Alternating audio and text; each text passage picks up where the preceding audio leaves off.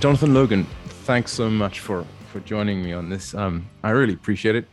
Uh, yeah, I think I've read a, tw- a tweet uh, recently about the shutdown of crypto hippies, and uh, yes. and and uh, and I, I thought oh, this is this could be an interesting story given that crypto hippies is like a privacy preserving network, and I thought oh no I got to get hold of you. Um, this your name is obviously a pseudonym. Uh, maybe you can tell us a, a little bit about uh, about yourself, uh, that which you wish to share. Um, and yeah, apologies for the for the the lack of video, right? Uh, yeah, so the lack of video is all my fault um, because I I, I, simply don't like my face being recorded. So um, that's yeah, cool, what to say about myself? Um, that's don't leak any details. no, it's, it's, it's more like uh, what what do you select that is interesting and what isn't. Um, well, I so I also go go under the the name the real smuggler. Yeah. Um, I've been in uh, to the communication privacy and security field since 2000 i think mm-hmm. basically um, i mean I, I, I, ran a couple of uh, relayers before that like Mixmaster relayers and stuff like that um, yeah that's i mean it's it's hard to hard to really uh, pick what is of interest i, I wrote uh, a relatively famous little treatise, um, second realm book on strategy. Um, I'm something like an agorist, um, or post agorist actually. Yeah. yeah, I don't know. So, um, so, it's hard to select what. what no problem, no problem. We can we can sort of narrow down on the, on the interesting. Uh, well, well, many interesting things, I'm sure. But one of the things that that really piques my interest at the moment is is um, how you guys came about with crypto hippies. So maybe you can like sort of like go into that. Uh, yeah, like what were the what were the circumstances? What, why did you guys spend so much time and energy, you know, uh, committed into building mm-hmm. this? And then later on, I'd like to go into um, the set of problems that that that arose sure. from it, and and also architecture. So in this in this sure. this podcast, sure. we can get raw details, so you can go really yeah yeah okay okay really nasty. Okay, um, so um, it, the the story of Crypto Hippie probably starts in 2003, 2004. Yeah. Um, and at that time, I'm um, I make my money by basically doing tech consulting over IRC on uh, an anonymous IRC platform. So uh, I basically spend my time in front of the computer and tell people how to uh, administer Unix systems mostly. And uh, that was a fun time. Um, and I actually made money of it, which is amazing when you think about it. Um, because back back then it was it's, it's like pre Bitcoin times, right? Slackware. And um, no, uh, we have more distros than just Slackware. But yeah. um, the the interesting thing is that there was this um, this thing called Invisible IRC Project, uh, which was an anonymous IRC hangout, and there were a lot of cypherpunks and uh, a lot of people from the digital gold economy and and stuff like that. And um, we had like an internal or multiple internal payment systems on that specific IRC server. And I basically uh, answered questions, and then people gave me digital money for it. And so I, I lived on that place. And one of my repeat customers, so to speak, was um, an outfit called MetroPipe, uh, which at that time ran uh, proxies for um, for privacy stuff. Uh, so mostly the the usual um, SOCKS proxy here, HTTP proxy here, and uh, if it got really wild, it would be SSH tunneling. And um, they then uh, bought servers from me. So uh, for a while, I, I, operated like a server exchange where I would um, buy and sell servers, uh, rent them out, um, administer them, etc. And so um, then they asked, "Hey, can can we do more than what we've been doing so far? You know, SSH, etc." And um, we decided on um, creating an, an OpenVPN um, hub. So um, it's as far as I remember, it's I think it was the first one that was like sold on the open market as a privacy tool, mm. and um, long story short, I operated that for a while, and then MetroPipe went under, so they had um, business problems, and one of the previous partners of of MetroPipe um, reached out to me, and um, he wanted to to set up its own system, and then that failed. Um, but it basically triggered the the idea with me to to do it myself as a business, and um, then I was looking for the right person to do it with because I'm um, really not a business person. I'm, I'm, I'm a tech person, but I'm I suck when it comes to anything marketing and all these things. I, am really bad at that, like enormously bad. I'm, I'm, basically, I do negative marketing, I think. and um, so I was I was looking for the right person, but also like the right mindset, because um, if you want to do something um, privacy related right, um, you're attracting heat. So it's it's not like um, any other business. It's, it's something where you are you're basically um, taking over the heat that the client would otherwise get, and um, that is part of the deal. Basically, you know, you're insulating the client, and um, you have to have a certain um, mentality for that, and you have to have certain values for that for that to to to work. And there was a, a, dude that wrote a book, um, The Lodging of Ferry, Wayfaring Man, which was a, a bestseller in the digital underground freedom whatever scene at that uh, time. And he had published his book anonymously. And i de-anonymized him reached out to him and uh, said let's meet. How did and, you de-anonymize him? Uh, stylometry uh, so I, I, went over the statistics of his writing, and um, and then we met um, in a, I think it was February 2007 or something like that. We met uh, at a at a small hotel outside of Munich, had a few drinks, and basically talked about if you want to do something crazy. And um, Paul, Paul Rosenberg, who was the the, the mysterious person, agreed. And um, I think half a year later, we had our system set up, like the initial version. I mean, we went through four versions of the whole system um, in, in our lifetime. Um, and yeah, and then we began. And first it was relatively slow. Then we actually uh, had a few very good years, and then we ended that with uh, some very bad years, and then it all exploded. Oh no, imploded, not exploded, imploded. That's the story. okay, so that, that, yeah, I mean, you, are sweeping a lot underneath the rug, rug there.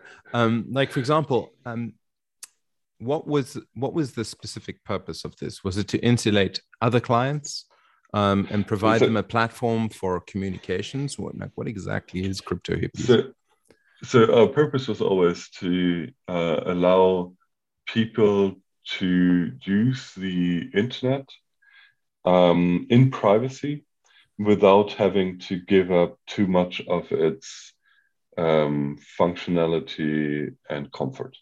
So we wanted to have a fast system. We wanted a system that supported most protocols that was relatively easy to install, but at the same time would provide um, a realistic privacy shield for them.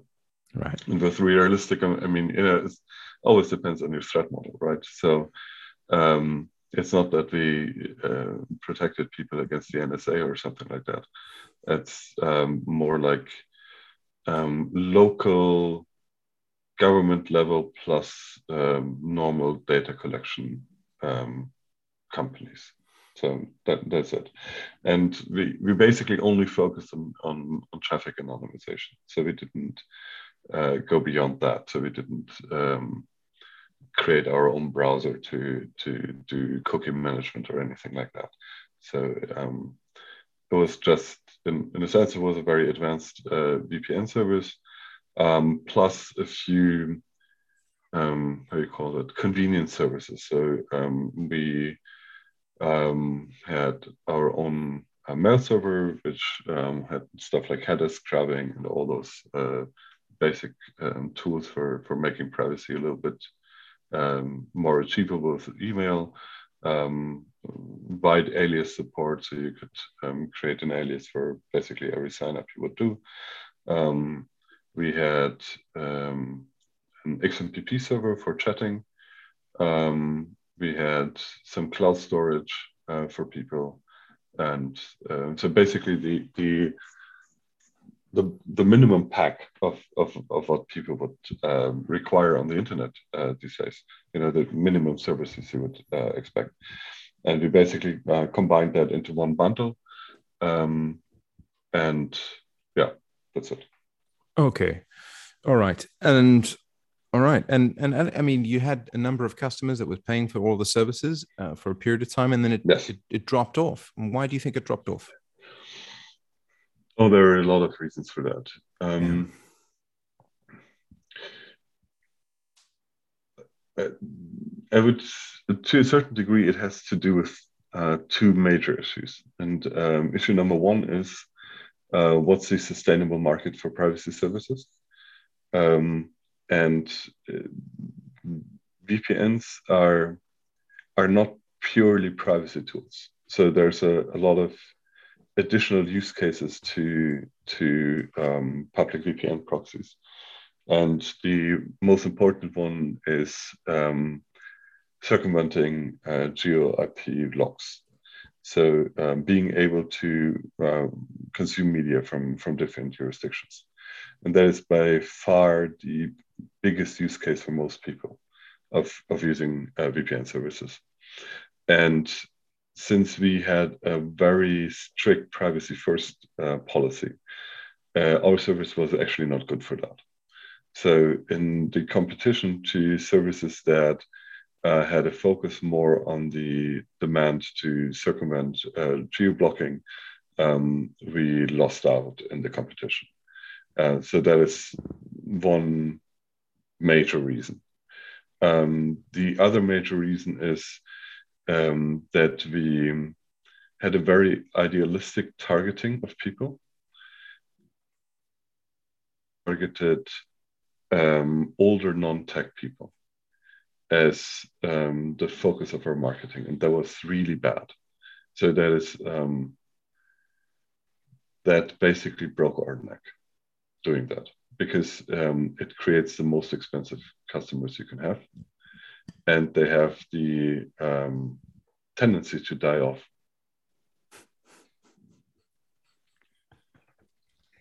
Yeah, that tends to happen with the older pop uh, uh, demographics. Yeah.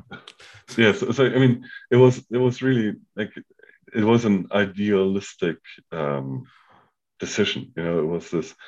Um, hey, our service is easy enough to use um, for grandma people that are not tech savvy. So and then you have grandma. But the problem with grandma is grandma needs a lot of support, and grandma really likes to talk, and um, then you waste a lot of time on support.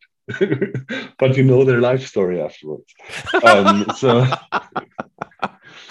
oh, go on so so that was and and, and sounds funny but it, it actually means that um, the main cost of operating such a service other than than legal is um, is support staff yeah and um, you can waste a lot of money on support staff mm-hmm.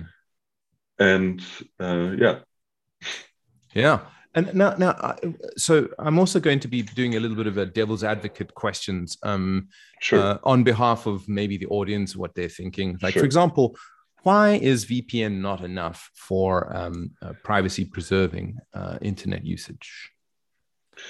Well, if it's not enough, uh, if it's enough, it really depends on your threat model. You know, okay. it's it's it's not um it's not a binary question and not a binary answer. So, so how um, does one look at it then? How does one assess yes. this situation? Yes. So, um, for a normal internet user, it is not enough for the simple reason that you're using a stack of technologies, and um, the whole stack has privacy issues at some point. So, um, let's imagine that you're using a web browser and uh, you're connecting with your web browser to some website. You log in with your real name, um, but while you're doing that, uh, somebody serves you an ad and puts a tracking cookie for that ad on your on your computer. And basically, what happens is that in the background, there's two unique identifiers that are going to be connected. That is your account at the website itself, and the tracking cookie for the ad network and then you go to a different website and you log in uh, with your pseudonym. Um, but the um, website is using uh, the same ad network or the same ad broker or whatever, and then it will um, connect those two unique identifiers again. So, and that is something that is um, non-trivial to battle. So, one of the things we we did there is uh, we did a lot of um, DNS um, blocking. So um, we would block um, ad sources, tracker sources, etc., directly on the DNS level. And if they were using unique infrastructure, we would also do that on the IP level. Um, that is how you can suppress a lot of it, but it's it's not. There's no guarantee to that. You know, you you you have to catch up with how their infrastructure is set up, who's on the market, etc. And um, in that catch up time, you will always have leakage. Plus, there are simply uh, things that you'll miss forever. Um, so, that is just one example why just VPN is not enough. Um, there are other things. There are things like browser fingerprinting. There are things like um, the TCP IP stack uh, fingerprinting. Um, I mean, what, what we did um, there is we, we never did anything against browser fingerprinting because um, that was completely outside of our abilities. Um, but what we did, for example, is uh, we would transparently take over TCP connections on the VPN and run them through our own stack, basically. So to um, drop all uh, fingerprinting abilities um, on on the TCP stack. But um, the problem with that is each one of those techniques that you apply, you, you can do similar things to, to UDP, so there are UDP fingerprinting methods. Um, if you do that, um, you're degrading the network to a certain degree. Um, because a lot of the hacks that software is using don't work anymore. And it's those hacks that often make the difference between um, your videos play fluidly or they uh, stop every 10 seconds for half a second. Buffer. So, yeah. Um, yeah, exactly. So, um, but as I said, you know, you have more fingerprinting abilities. You have uh, TCP fingerprinting, UDP fingerprinting. Um, you have latency fingerprinting. Um, you have um, page call order fingerprinting, you have um, eTag fingerprinting, you have uh, cookies, you have browser fingerprinting. So there are um, probably a thousand um, ways to to cre- create uh, links between your communication targets and you. So basically, uh, make a um, make a guess if you're the same person on two different sites. And if you then don't have um, um, the right behavior because you're not using pseudonyms to log in, but your real names, etc., then um, you are effed. So um, it, it always requires this uh, very, in the end, you really have to be um, aware of what you're doing and just using a VPN will not create a magic protection. In the end, you have to behave in a certain way. Um, you might have to use different browsers on your machine and stuff like that. Right. Yes. Yeah. Yeah. It, it is. This is a this rabbit hole goes pretty deep. Um, but then some might also say, how about just using Tor? I mean, Tor is the condom of the internet, right? Would yeah. Well, it is that? Would you yeah. agree with that? Well, as I, as I said before, it's um, it really has to do a little bit with um, for what use cases you need privacy uh-huh. for. Uh-huh. Um, the goal at CryptoHippie was to make um, privacy protection a little bit invisible for the user. So um, you can use the internet as you did before. Um, you can uh, you, you can use basically every service, etc. Um, doing that through Tor is um, a hell lot more complicated um, because there's um, a necessary limit to the bandwidth that you can get through Tor. There's a necessary unpredictability of how much bandwidth you can get through and how your latency looks like. There is um, a necessary limit on, on what services you can reach through Tor um, because Tor exit nodes have to protect themselves as well. Um, so there, there's all of that, of course. And then on top of that um, is the is the question of um, how you do your trust calculations. So when we started, um, we started, I think, before Snowden, even if I remember correctly, and um, before Snowden, people really believed that um, you go through a proxy, you go through Tor, and everything is fine because nobody cares. But the, the problem is that people, some people really care of, of getting their hands on all kinds of data. And that in the context of Tor uh, means that there are uh, continuous attempts to um, siphon as many data out of uh, Tor as possible. And because uh, Tor essentially is run by anonymous parties, that is uh, relatively easy to do. So the, the thing that you're risking as an attacker on Tor is um, that you're you have to set up new nodes, you know, but you'll you'll not uh, leak that you're the NSA or something like that. Um, and there's a lot of things you can get out of Tor even um, without being a, a dramatically big um, attacker. So um, especially before HTTPS became the standard for 99.9% of all websites, um, a lot of Tor exit um, traffic was uh, basically captured. You know, let's see what people are communicating. Um, and uh, there's a, actually a famous leak from Scandinavia where uh, a Tor exit node uh, got their hold on uh, a lot of diplomatic documents because they were communicated through Tor um, and they basically took that off the um, off the traffic. And then there are more active attacks you can run as a Tor exit node provider. You can try to strip SSL. Uh, you can try to force people to, to not use SSL or to use SSL with an untrustworthy party. Um, that happens quite a lot. And um, if you're good at it, it's extremely hard to detect actually. Um, and there have been enough cases of, um, of, of, basically all SSL traffic being uh, replaced, uh, like being proxied by using um, valid certificates from from um, corrupted um, CAs. And um, I mean, the good thing is that browsers are catching up on attacks like that by now. So you have uh, stuff like certificate transparency in, in Chrome that makes those attacks harder but um, for a while that was exactly what was happening a lot on Tor and as and essentially what, what you have is this playground for everybody who wants to try their hands at, um, at getting data um, and that is tor so that's like the other side of tor you know it's, it's great for, for playing around with those things.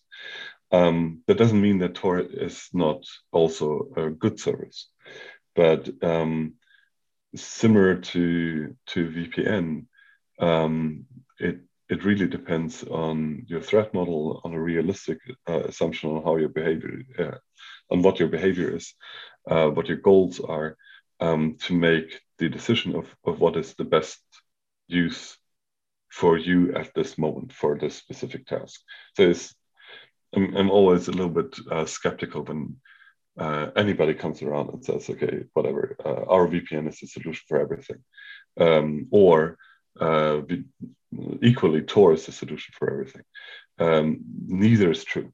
You know, you, you, and that is one of the issues of, of, of internet privacy in general is to actually do it well, you have to understand what you're doing.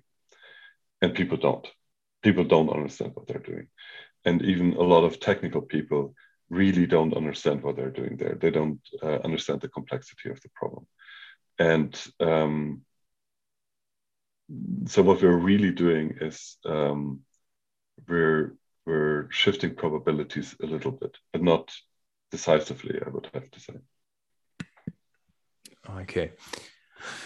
So, um, so you mentioned uh, CAs, um, mm-hmm. and actually, CAs form a pivotal part of the, well, I suppose, the security of the internet. Um, maybe do you want to go into like the reason why CAs are problematic um, from a security stance? Sure. sure. Well, I, I, wouldn't say problematic. Um, can be problematic. Sorry. They can be problematic. Exactly. So, CA uh, stands for Certificate Authority, and um, the the uh, use case that we have on the internet in most cases is X509, uh, which is um, what is the uh, design of public key infrastructure that is underpinning most of our uh, transport layer security. So when you when you see a green lock in your um, browser location bar, uh, that usually says that you're using uh, TLS or SSL. I mean, the modern protocol is TLS. And um, how that works is that your browser makes a connection to um, a remote server. The remote server returns um, its own public key and it returns a signed version of the public key, a signature on this public key that is created by a trusted third party. And um, that signature links the address of the website to the um, to the public key of the website. And um, given these uh, three um, sets of data, so the, the signature that does the linking, the address, and the public key, the browser can um, initiate a, a, key agreement, essentially um, sharing a private key between the website and the browser itself. And that private key allows you to, to communicate privately, right? Um, and the, the way the browser trusts the remote website is by that signature by a certificate authority. And certificate authorities have um, have a very interesting position actually because uh, bigger um, public CAs have their own public signing key built into uh, operating systems and um, uh, web browsers, etc. And um, that is basically the uh, the way to print money on the internet, um, because uh, everybody needs um, needs a needs a certificate for for secure communication, and until Let's Encrypt and similar services came around, um, having a CA certificate widely distributed meant that you'll uh, never have to work again. And um, the the problem with with that uh, scheme is that it requires all the certificate authorities that are built into your system, into your uh, browser or, or operating system, uh, to be trustworthy in, in, two senses trustworthy. So they have to be trustworthy in how they operate, and they have to be trustworthy in the sense of being honest. So, um, honest means that um, they would have a definition on how they identify uh, their customers and issue certificates. Um, and then um, they would also have to stick to those rules. And then the um, second question is uh, will they be able to actually protect their infrastructure so that uh, nobody can circumvent uh, those issuing rules? and the problem is that um, it is really hard to uh, protect a bag of gold. And um, even huge and very important certificate authorities have been attacked in the past, successfully attacked in the past.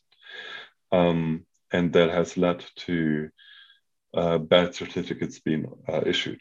So, uh, in, in, the worst case, um, CAs have issued uh, so called subsigner uh, certificates without a domain limit, which basically allowed everybody else to become a CA as well and um, create certificates for every uh, possible uh, scenario. Um, and um, in the smaller cases, it um, just has been issuing secondary certificates for stuff. And that can be a real issue. It's not just a, an issue for your browser communication or your email communication. It can also be uh, an issue, for example, for the automatic update uh, in your in your computer. So if, if people remember Stuxnet and Duqu, um, they were actually using um, stolen not falsely issued, but stolen uh, certificates to slip in uh, backdoors through the update process of your operating system. And so that is that is the general issue behind um, how we do, do public key infrastructure, or how we did, because there's a change to that. So um, what is happening today are are two main things. Um, number one is that um, Google has um, is operating this thing uh, called certificate authority, which um, makes it much easier to find duplicate issued certificates. Um, and that can be an indicator of attack. Um, and the second thing that is happening is that we're beginning to, uh, instead of using CAs, um, we're using the DNS system as a root of trust. So um, you can instead of uh, having a signature from a certificate authority, you basically put um, your certificate into the DNS system and you activate uh, DNSSEC. And then you can basically um, deliver proof of authenticity uh, over the DNS system and have the big, big hope that um, the DNSSEC stack is well managed. And if it's not, we're all doomed and we're all gonna die. So yeah, like like uh, you know, Dan Kaminsky uh, showed quite a while back that you know DNS systems are are quite vulnerable to attack. Um, what makes you okay? Uh, you know, it's it's a it's a bit of a fluke. Like uh, like how? What's the probability of this DNSSEC system like you know standing up to uh, attack? Well, the there are like two, three, three major issues with that. Um, mm-hmm. So, number one is that um, registrars can still create a scenario in which domain owners um, can be tricked into into using DNSSEC um, incorrectly. So that is um, so there's this thing at, at the end of life for for domains where you can basically replace um, the keys in a domain with the right timing nobody notices.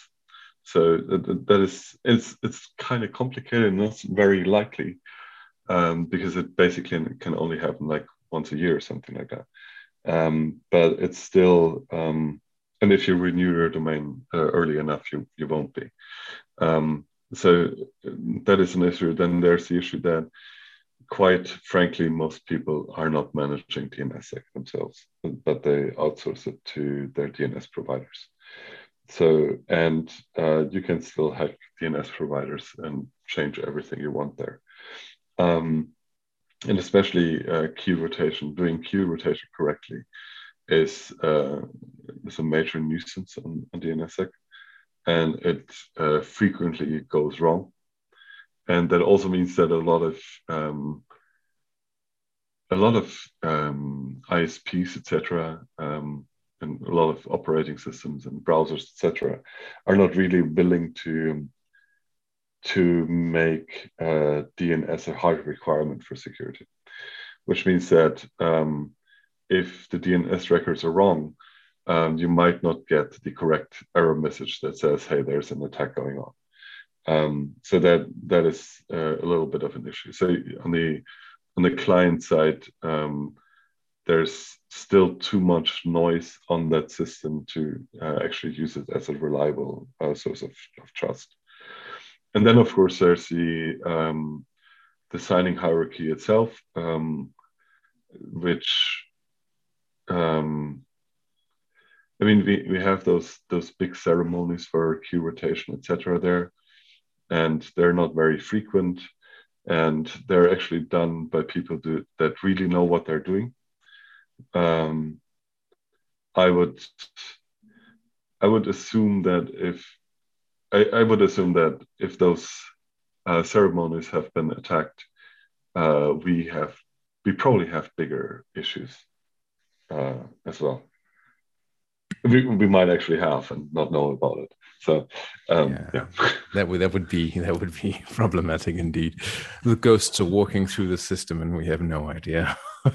which is happening. Yeah, well, I'm, well, I'm kind of thinking like um, if the DNS key ceremonies have been undermined, then similar things would be probably true for nuclear weapons, etc. It's it's the the security standards applied there are very close. They're not the same, but they're close uh, when it comes to complexity of attack. So um, let's. I, I, I, like to sometimes preserve this um, this last grain of naivety to to be able to enjoy the world. yeah, the human nature, and like, no, they somebody will stop somebody from pressing the nuke nuke launch yes, button, exactly. right? It's exactly, exactly. and it Probably has happened a, a number of times in history, right? Yeah, exactly. Now, Jonathan, uh, so okay, uh, um, basically we're sort of covering like the general areas of the uh, specific problems that going and doing a bit of a dive into each one of these things. Are there any other areas within the current infra- infrastructure of the internet that you feel like you know should be sort of mentioned or spoken about or something that sort of nags upon you and like god damn it. Like is there anything like along these lines that you that you that you think of uh, that's a very broad question. I know. Um, I was um, just the first thing that sort of comes to your mind, the first nagging thing, oh, because I want to there, open up there, a new chapter. I have three questions. Uh, oh, go for it. I, I, think I have three things.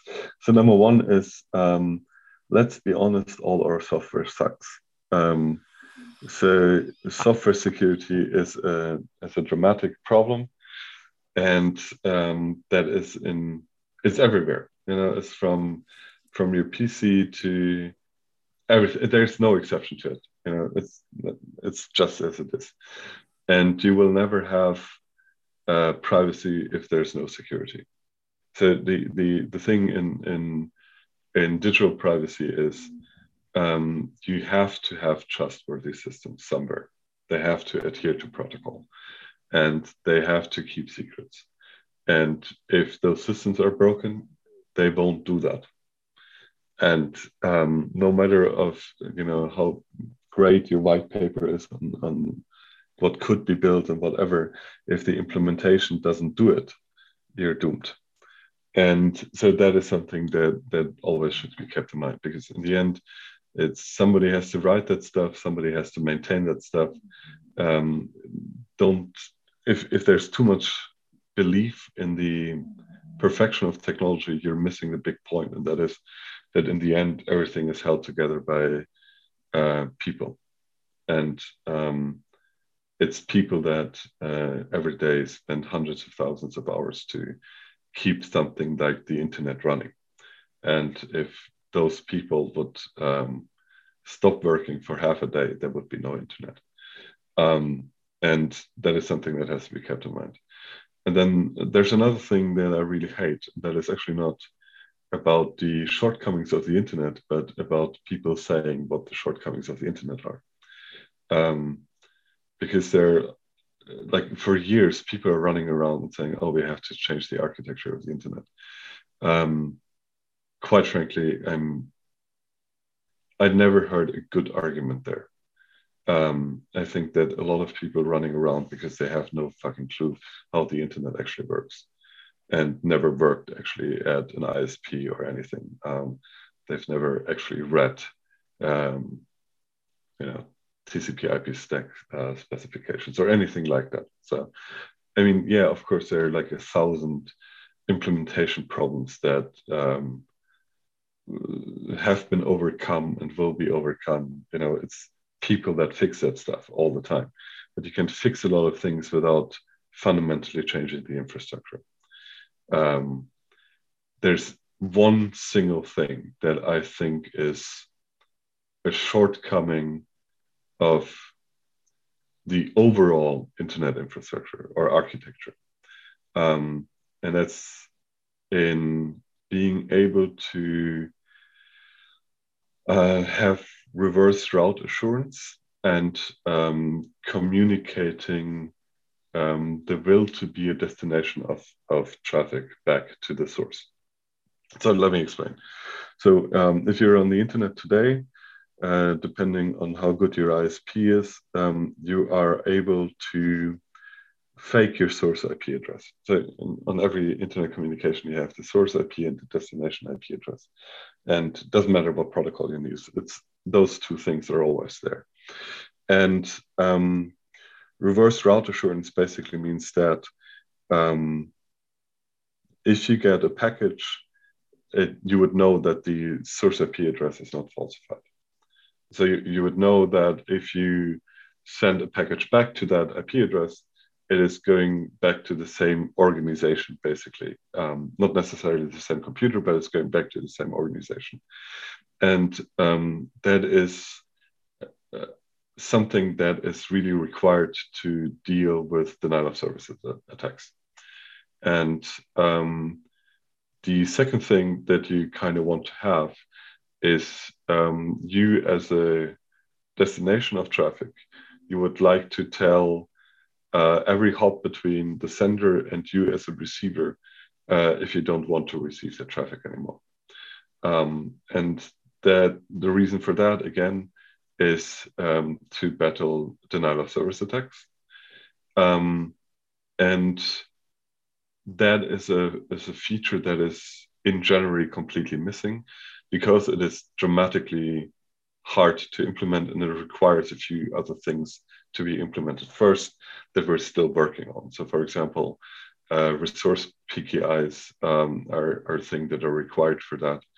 Um, they are in, in progress and they will solve another, a lot of other issues. So, for example, um, routing falsification will be a, a, thing of the past um, in a couple of years uh, because all uh, routing updates will be signed. Um, but that just takes a while to be to be laid, uh, rolled out because a lot of com- companies out there, a lot of countries are not uh, necessarily on the bleeding edge when it comes to running their infrastructure, which is fine. It's it's part of how the internet works. Yeah, that, that was uh, actually you just helped me a lot there with uh, specifically um, you know being able to um, I'm I'm implement. I, I am I am going against your uh, perceived, you know, your your attitude. Like you mentioned on point number two, is like uh, those people that like go and create new internets and stuff like that. They don't know anything. Well, yeah, I'm I'm doing that. Why? And, uh, uh, oh no, we can get into it later. But I, I'd, I'd, ra- I'd rather get rid of the emotional charge first, and then. But but the the point the, the the two points that you just mentioned they're like actually uh, very useful for me. So thank you for that. But you mentioned sure. three points. You said the first one is software shit. The second one is a bunch of guys going out there and creating stuff and they don't understand what they're doing. What was the third one? Um, the the third one was the um, reverse route authentication. The reverse route. Okay, okay. Being All able right. to communicate back, uh, how bad it is. Uh, okay. Yeah. Oh, I mean, I mean, okay, we can go into each one of those things like massively. Like, fuck. Even the first one, the first one just makes me tr- qu- quake in my boots. Just how shit it is. I, I don't even want to go into that that that cesspit. But okay, so I'm going to open up the next chapter of questions, which is okay. okay. So, Jonathan, if you were to if you were to have some sort of a ma- magic wand, and you know, go back to the 1960s and 70s when when when these uh, you know uh, packet switching networks were being created. Um, with the knowledge that you have now, what would you what concepts what okay remember um, like for example some programming languages they introduce a, a language concept or a, like a paradigm mm-hmm. or something which removes not just a bug by itself but an entire class of bugs yes. right? Yes. so so what concept would you introduce to those guys back in the 60s and 70s and 80s and say okay we need to have this and it's going to remove an entire class of of bugs and problems? Yeah um i actually think that the the most meaningful thing um to change and still to change actually um is the the size of addresses um a lot of our our, our security work is about um, establishing a link between a cryptographic key and an address and um, projecting trust on that link. And the main reason why that happens is because you cannot use the cryptographic uh, signifier directly as uh, an address. Dude, I'm about so, to give you a sloppy kiss, man. I'm about to give you a sloppy kiss. You better watch out. so what I would probably do is, um, I mean, it's unrealistic because in, in the 60s, a lot of the choices that they made were based on um, limitations of hardware. So there, there were things that you couldn't have done back then.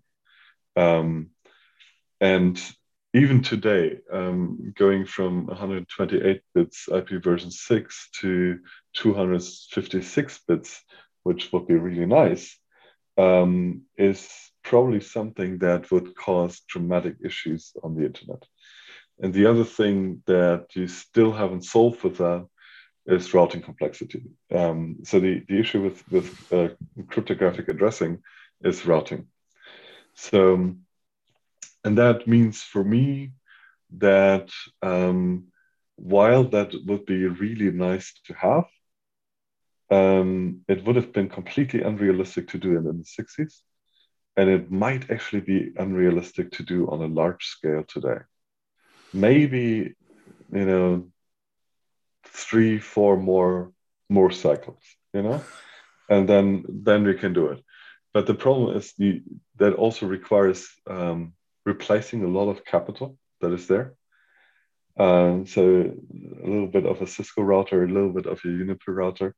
Uh, you you basically have like a, a, sports car standing there, and you don't want to replace that every year. Uh, you're really happy when your router makes it for ten years, you know.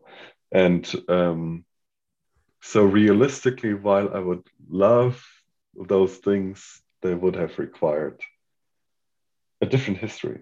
So um, I there's no real thing where I would say we should have done that completely different, because a lot of the the learnings that we made in between, a lot of the um, things that we developed in between, were dependent on on those initial choices, mm-hmm. and those initial choices might actually have been what saved our ass. Perfection is usually not a good idea you know it's it, it, perfection is something that usually bites you in the ass because um, perfection doesn't give you wiggle room and wiggle room is really what you need to to progress you need things to break to be able to progress. Yeah indeed indeed. Well, what's there's a saying like human human beings advance uh, either with like war or you know like famine or something like that. Only yeah. only big catastrophes cause human beings to advance. Now, it's very interesting that you that you brought up uh, you know making cryptographic keys addressable. And then you immediately went on to the routing issue of this yeah uh, uh what the thing i'm working on actually does make cryptographic keys addressable so it's like mm-hmm. that information i'm i'm imme- just with that information alone that your public key mm-hmm. the network routes the packets based on this information. Yeah. And um, you know, it, just by having virtue of, of, the key, I can ensure the the, the strong privacy, uh, yeah. strong security associated with it. Um, yeah. And and as you rightly mentioned, routing is a bitch. Routing is a bitch. Um, yeah, I'm I'm looking at it from a, a point of using Bayes algorithm. So mm-hmm. it's it's got a you know Bayes has got a, a, a, strong history in being able to find where something is not. Yeah, and from there you can sort of narrow it down to where yeah. it would be. you know, people have found like sunken ships or or yes. massive doubloons. You know, the gold doubloons uh, at the bottom of an ocean by using Bayes algorithm. So. Yeah you know, if you've got a, um, a distributed network of homogeneous nodes that all uh, run this Bayes algorithm, and you know, information passes through, and they can actually start to uh, train their their you know the their their Bayes algorithm to determine where is the best place to forward this type of um, request in future. So yeah, like yeah. Well, the the the interesting thing is um, there there have been like uh, I don't know two two dozen attempts on, on how to do cryptographic routing, and um, or using cryptographic keys as uh, addresses in routing. And the issue is that um, it always requires um, a, a, form of mapping because the topology of your of your network and the um, the the the, sem- uh, the semantics of your key have nothing to do with each other. And that is different on the internet. On the internet there's a close link between address and topology. And that makes um, it very very efficient to route things on the internet um, because of that that uh, link so you, you have um, you have a structure in the addressing and you have a, a structure in the how um, routing information is um, distributed in the network. So um, on the internet, you don't distribute routing information to every node because you don't have to.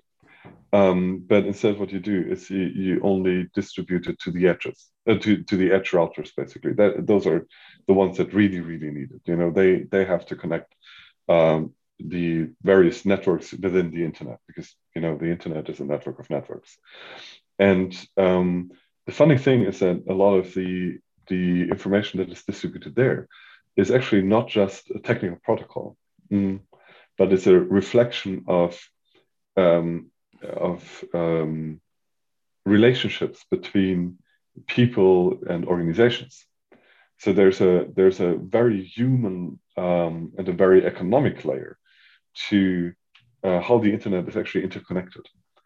And um, that allows certain optimizations and, and uh, it allows um, a certain resilience, et cetera, et cetera, that uh, a purely um, a, a, purely technical system is, can hardly uh, replicate.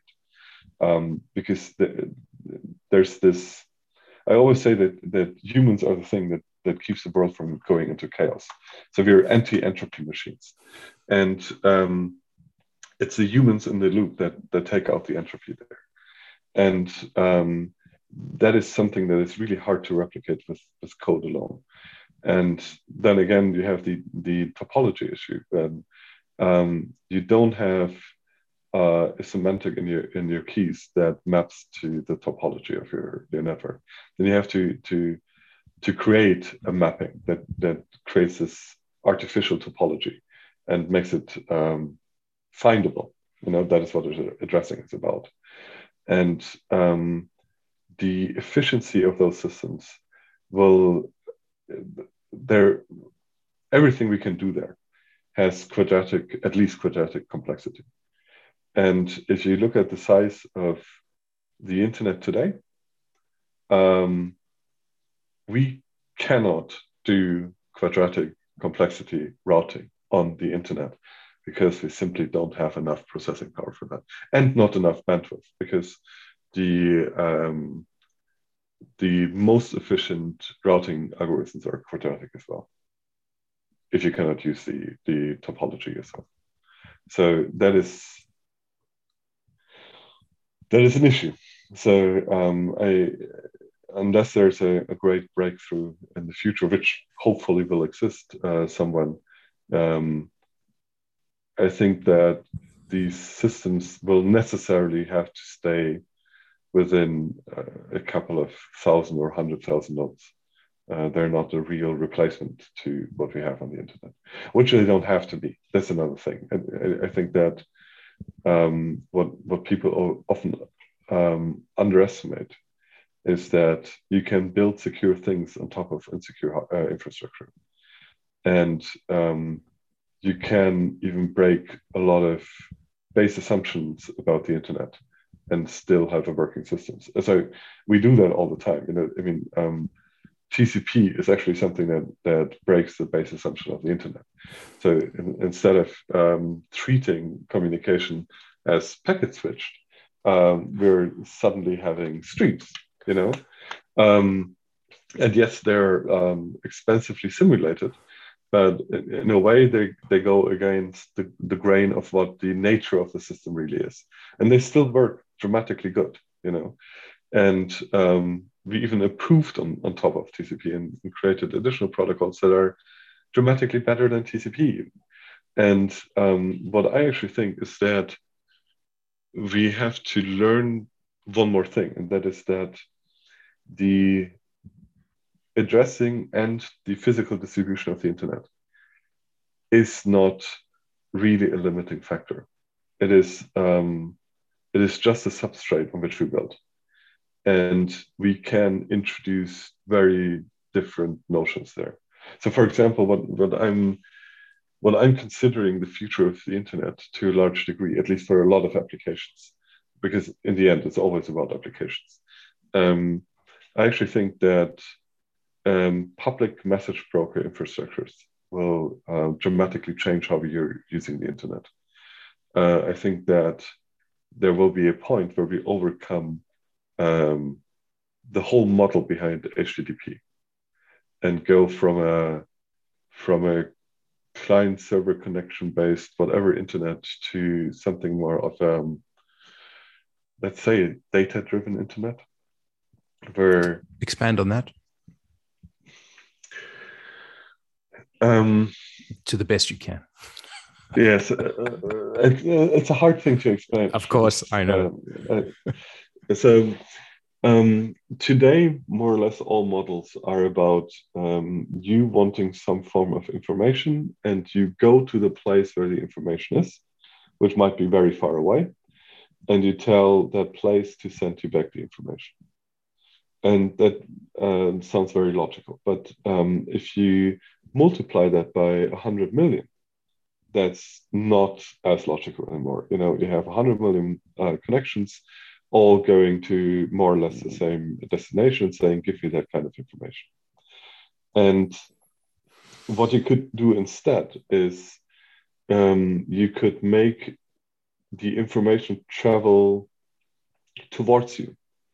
Um, so um, let's say that uh, you and my me would both be in Hong Kong right now, and um, you would make a request to Google for a certain kind of information, and instead of that information being just available to you, it would actually travel towards the edge. And if I make the same request, uh, the the uh, information is served from the edge. Right. And um, the same thing is uh, if you and I then want to communicate uh, via Google, um, we might not uh, have to go through Google directly, like have this whole link to the data center in Singapore, um, but instead um, the the the traffic would um, find a route closer to home.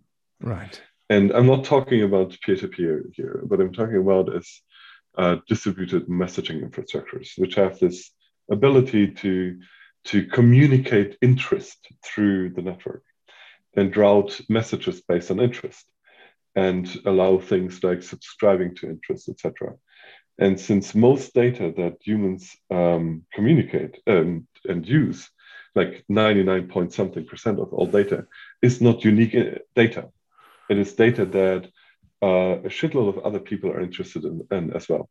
Yeah. And um, there's the the and that is a change from how the internet was used in the beginning and how um, for what it was built in the beginning. So the the initial use on the internet is really about these unique data streams um, that where data is communicated that is not or where interest in that data is not uh, a common thing. But today that is not true anymore because the, the internet to a large degree is a consumer good and we consume the same data. And that means that it is far more interesting to bring the data to the edge based on interest. And you can even do things like interest modeling. You can route by interest. Um, you can make assumptions about uh, interest indicators that you receive from certain nodes in the network and make predictions over um, who else in the network and where else in the network that interest might come up. And um, that is that is where I think where a lot of the the future of the internet will be. So in, instead of um, considering it as um, as a request driven uh, uh, system of communication, it will be more like an interest driven um, network of communication. And uh, we already see that. So I mean, um, CDNs. The uh, well, CDNs is um, is an example for it, but it's not a very good one, I think. It isn't because yeah. uh, they they aren't um, interest routed. Um, yeah. But um, a, a, good example are um, push messages that you get. So um, what you do when you install an app on your on your phone is um, you're communicating interest and you become part of uh, an interesting interest addressing system um, where the data already knows where it has to flow because you already communicated interest. So there's no no request in the background all the time saying, "Hey, give me new information, give me new information, give me new information." But instead, there's one communication that says, "I'm interested," and uh, every other push message afterwards is a response to that first initial demonstration of, of interest. Um, yeah. Okay, so uh, I might I might be detecting a conflation of two things which might be incompatible with each other, and give me a moment to try to explain this. So, um, uh, is there an element of pub sub going on there? So, um, you know you would subscribe to certain topics and then from then on then on out that messaging messaging hub would keep forwarding that that tagged uh, interest data to you and then you would unsubscribe uh, when you're no longer interested. Is that correct? Yes. Okay. And then the second one is um, you, you were speaking about information centric networking. Um, so information centric networking means that uh, well if, if Mm, okay, to, expand the explanation a little bit, if you imagine the internet uh, as an hourglass, uh, you know, there's the sand in the hourglass and you turn it around, then there's the narrow waist, right? The narrow waist at the moment on this current internet is IP. And um, everything below at the bottom, the bottom of the narrow waist, um, well, both sides of the the the hourglass see IP. The applications need to see IP. The, uh, the the infrastructure that moves the data needs to see IP. So the bottom side of this internet is all that, all that which moves the data, uh, and on top of the hourglass is all that which actually uses the data. So it would be in the form of like you know email browsers, etc., etc. Would be on top of the the the hourglass. Uh, that explanation might be a little bit. Yeah, I think you can get it though. But the point is that both sides see the the, the IP address. By using information centric networking, we actually shift the narrow waist to be essentially the cryptographic hash, the, the cryptographic um, public key. Um, no, no, no, it doesn't have to. It doesn't. It doesn't. No, it doesn't have to. So um, there's no crypto- uh, cryptography so far that, that got into into the, the system at all. So the when you're when you're thinking uh, data driven networking, um, be the name of the data is it, well, not even the name of the data. The only thing that really matters is the authenticity of the data at some point. Um, well, and you need crypto for that. Yes, you need, but you don't need that for anything until you already have the data in your hand. True. So, um, yes. Uh, so it, it is basically um, an after the fact uh, authentication that you can do. And um, if you are really concerned about attacks on that system, um, because of this fan out effect that you have everywhere, it's very efficient to do the authenticity verification on every uh, step of the way because you have a, a, use multiplier you know because there's yes. a fan out on the end you always have a use uh, multiplier so it really makes sense to make um, authenticity verification uh, part of every single hop yes. through which the, the data travels hmm. and um, you basically stop bullshit data at the source uh, doing that um, well, not bullshit data, but um, bullshit data, falsified, falsified authenticity. So, um, so you can basically it's it's not routing, it's filtering. You know, yes. it's like, um, and there are actually interesting um, possibilities there because um,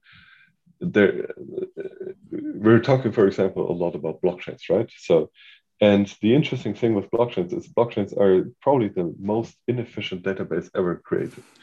And um, they are basically completely useless with one exception. And that is um, unique mappings of authenticity.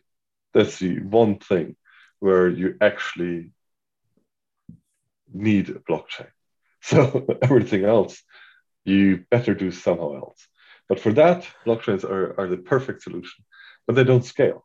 But the thing is, you don't have to scale them as much anymore if you have this filter at the source approach. Um, because it's it's mostly a, a read-oriented and repetition-oriented use case. And so it basically would allow you to to introduce your proof of, of authenticity once and then it could be easily reused again and again and again um, without actually increasing the load uh, of, of uh, the blockchain, basically. Um, so you would probably um, end up with a system that did whatever 100 billion transactions total in its own lifetime, uh, its whole lifetime, and that is not that much. You know, that is something we, we can manage. And um, yeah. So but an interesting thing to to look at just as an example because there's a company that's actually um, playing around with um, public uh, message-based infrastructures and that is uh, synadia.com um, they have this, spell uh, spell them please. Symbian syndia and since i'm not really good at uh, keeping names i shall better look that quickly up. Um, is spelled uh, S Y N A D I A dot com. Yeah, okay. Synadia. So synadia.com.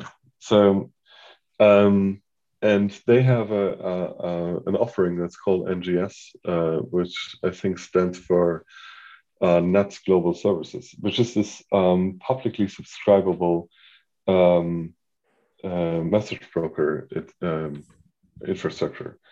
And um, it allows you to do things like, um, of course, communicate with your own devices without having punching. to know where they are, etc.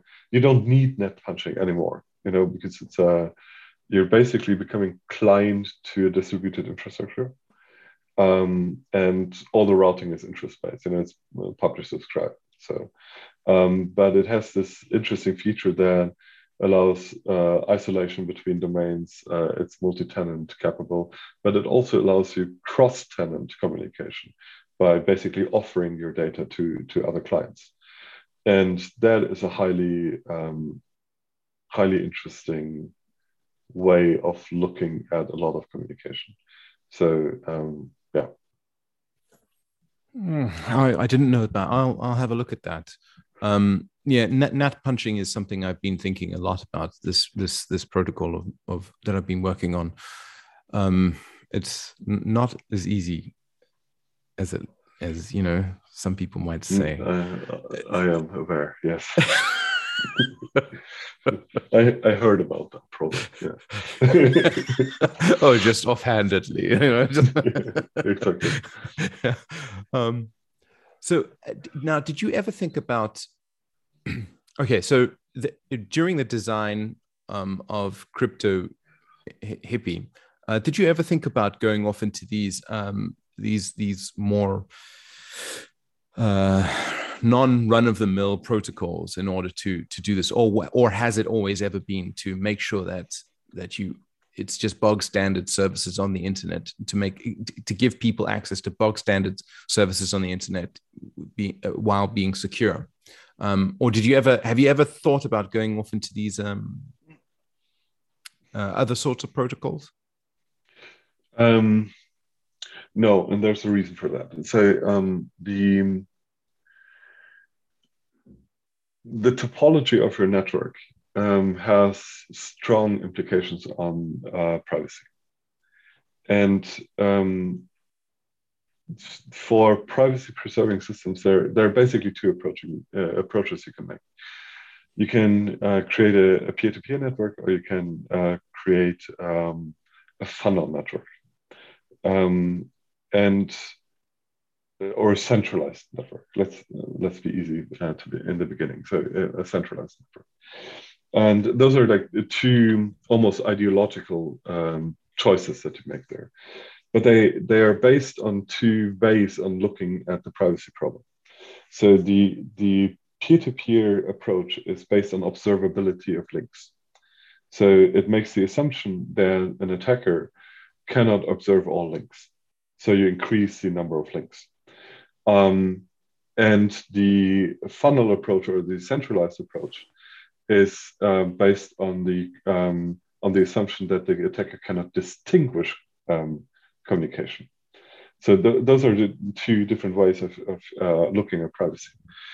And um, just to explain the distinguish part is um, you have um, you have two messages coming into a black box, and you have two messages coming out and you being able to, as an observer, to say which message uh, that came out was uh, is connected to which message coming in. That is the the, the question of distinguishability. So, and um, if you don't trust the black box, you you just you know put multiple black boxes behind each other that are from a different trust domain. You know they're operated differently by different people, run different software, etc., etc but adhere to basically the same protocol. Um, and that so the the latter part, uh, like these centralized black boxes, um, there is um, there's an upside to that. The upside to to that is they are not just very efficient, but they're also provable.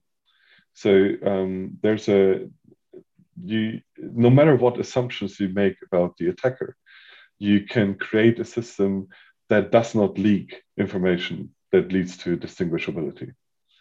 Um, so you you can build a system where you can where where you can make um, a very well reasoned um, argument about how private that system is. Uh, because all the information to, to actually make that uh, uh, judgment is contained within the system. So it's contained in the protocol and it's contained in the operators. Um, so you can make that that um, that judgment. On a peer-to-peer network, you cannot.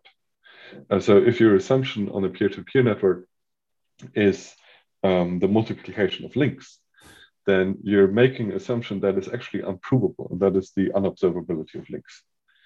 And um, to be exact, we already know that it's a false assumption because the observability of links is um, latest since Snowden, we should know that uh, that is what it's all about. It's observing links. Um, and if you are uh, working in, in the internet networking industry, you actually know already that all links are, are seen. Um, because we have stuff like uh, trading NetFlow uh, information because it's um, a relatively important thing to, to battle denial of service attacks and, and other uh, kinds of cyber attacks. So uh, there's a, a, global market on, on trading uh, NetFlow uh, uh, tuples. Um, so that basically means that um, with the exception of uh, edge links, like ISP to individual customer, um, more or less all other net flows are publicly available and that includes all infrastructure you could build to build a privacy preserving system. Uh, hence, the assumption of uh, going on un- unobservability of links is a false assumption. It's actually one of the critique one could, could leverage against something like Tor, is um, because it has too many nodes, it makes it insecure. Um, because um, the the question of, uh, of indistinguishability um, becomes uh, weaker and weaker the more you spread uh, traffic out over links. So um, what you really want is you want as much traffic going into your black box um, as possible because it um, increases the set of alternative outgoing messages. It's uh, so basically you you increase the anonymity set, and um, especially because um, privacy is a multi-round game that makes a, a real difference.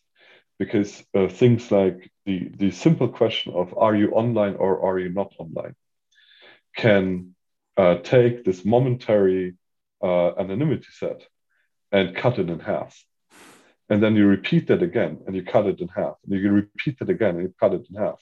So most systems actually in reality um, do not um, provide you multi-round privacy.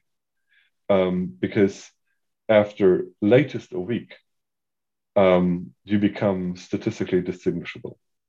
And so it, it makes a lot of sense to have this huge anonymity set that spans um, across those uh, on off times. You know, your, your anonymity set has to be big enough that it covers your time of sleeping, basically. I mean, it's it's less of an issue today because uh, you it becomes feasible to to create always online systems, but um, or it becomes more feasible. It's it's not really feasible, more feasible. Um, but so th- that is the the the reason why long explanation short again, that's the reason why um, we haven't um, chosen a lot of the um, more arcane academic protocols because the, the the science of anonymity is actually well established. So it's not it's not something that um, we don't know how it works. We know how it works since the 80s. So to, to be very exact, we we actually know the theory uh, behind it since Shannon you know? So um, and you you take that and you apply that and then you become depressed. And then we go into the 80s and then we we figure out that there are things like mix networks. And since the 80s there's only one thing we're trying to do and that is increase the usability and decrease the cost. But the the the theory behind it is well established. And um, there there are actually enough proofs out there that um, show that a lot of the arcane protocols cannot work. They they are um, they are impossible from uh, a mathematical standpoint. There are proofs against them, and uh, still we try again and again. And one of the reasons, of course, is because we hope, and the other reason is academia. Um, but um, the the the real thing we would have to do is actually not uh, develop another arcane system, but um, we have to fix the main problem, and the main problem is uh, user experience. And part of that user experience problem is actually request-driven communications. It would be so much easier to have interest-based communication and anonymizing that than request driven. Uh, and the the reason for that is there's um, an expectation of response. So you make a request and you want a response, and that response has to fall into your attention span. And um, with a lowering attention span in the uh, population, that becomes more and more of an issue. So you have to have less latency. Um, in an interest-driven uh, network, you have the information before you actually look for it. So that's something you, you basically out-optimize uh, human psychology at that point. Um, and that could work. But uh, if you take the the standard three sec- second attention span that normal humans have, uh, or worse actually, um, we we we actually run into a psychological issue that conflicts with privacy. So we have to change that. That part is the the thing we have to solve. Good God, man! I I have not heard an explanation so clear and to the point on that.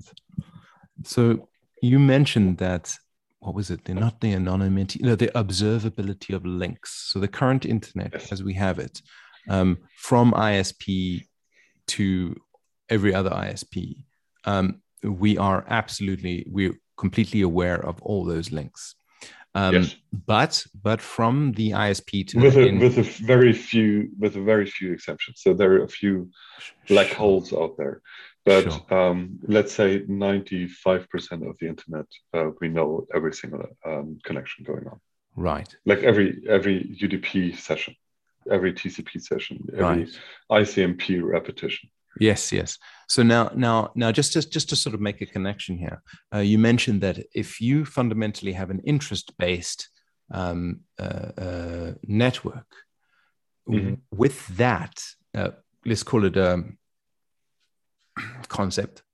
With that mm-hmm. concept, you would be able to allow the very edge of the network, i.e., those individuals connected to the ISP, to be able to start connecting with themselves, not via an ISP.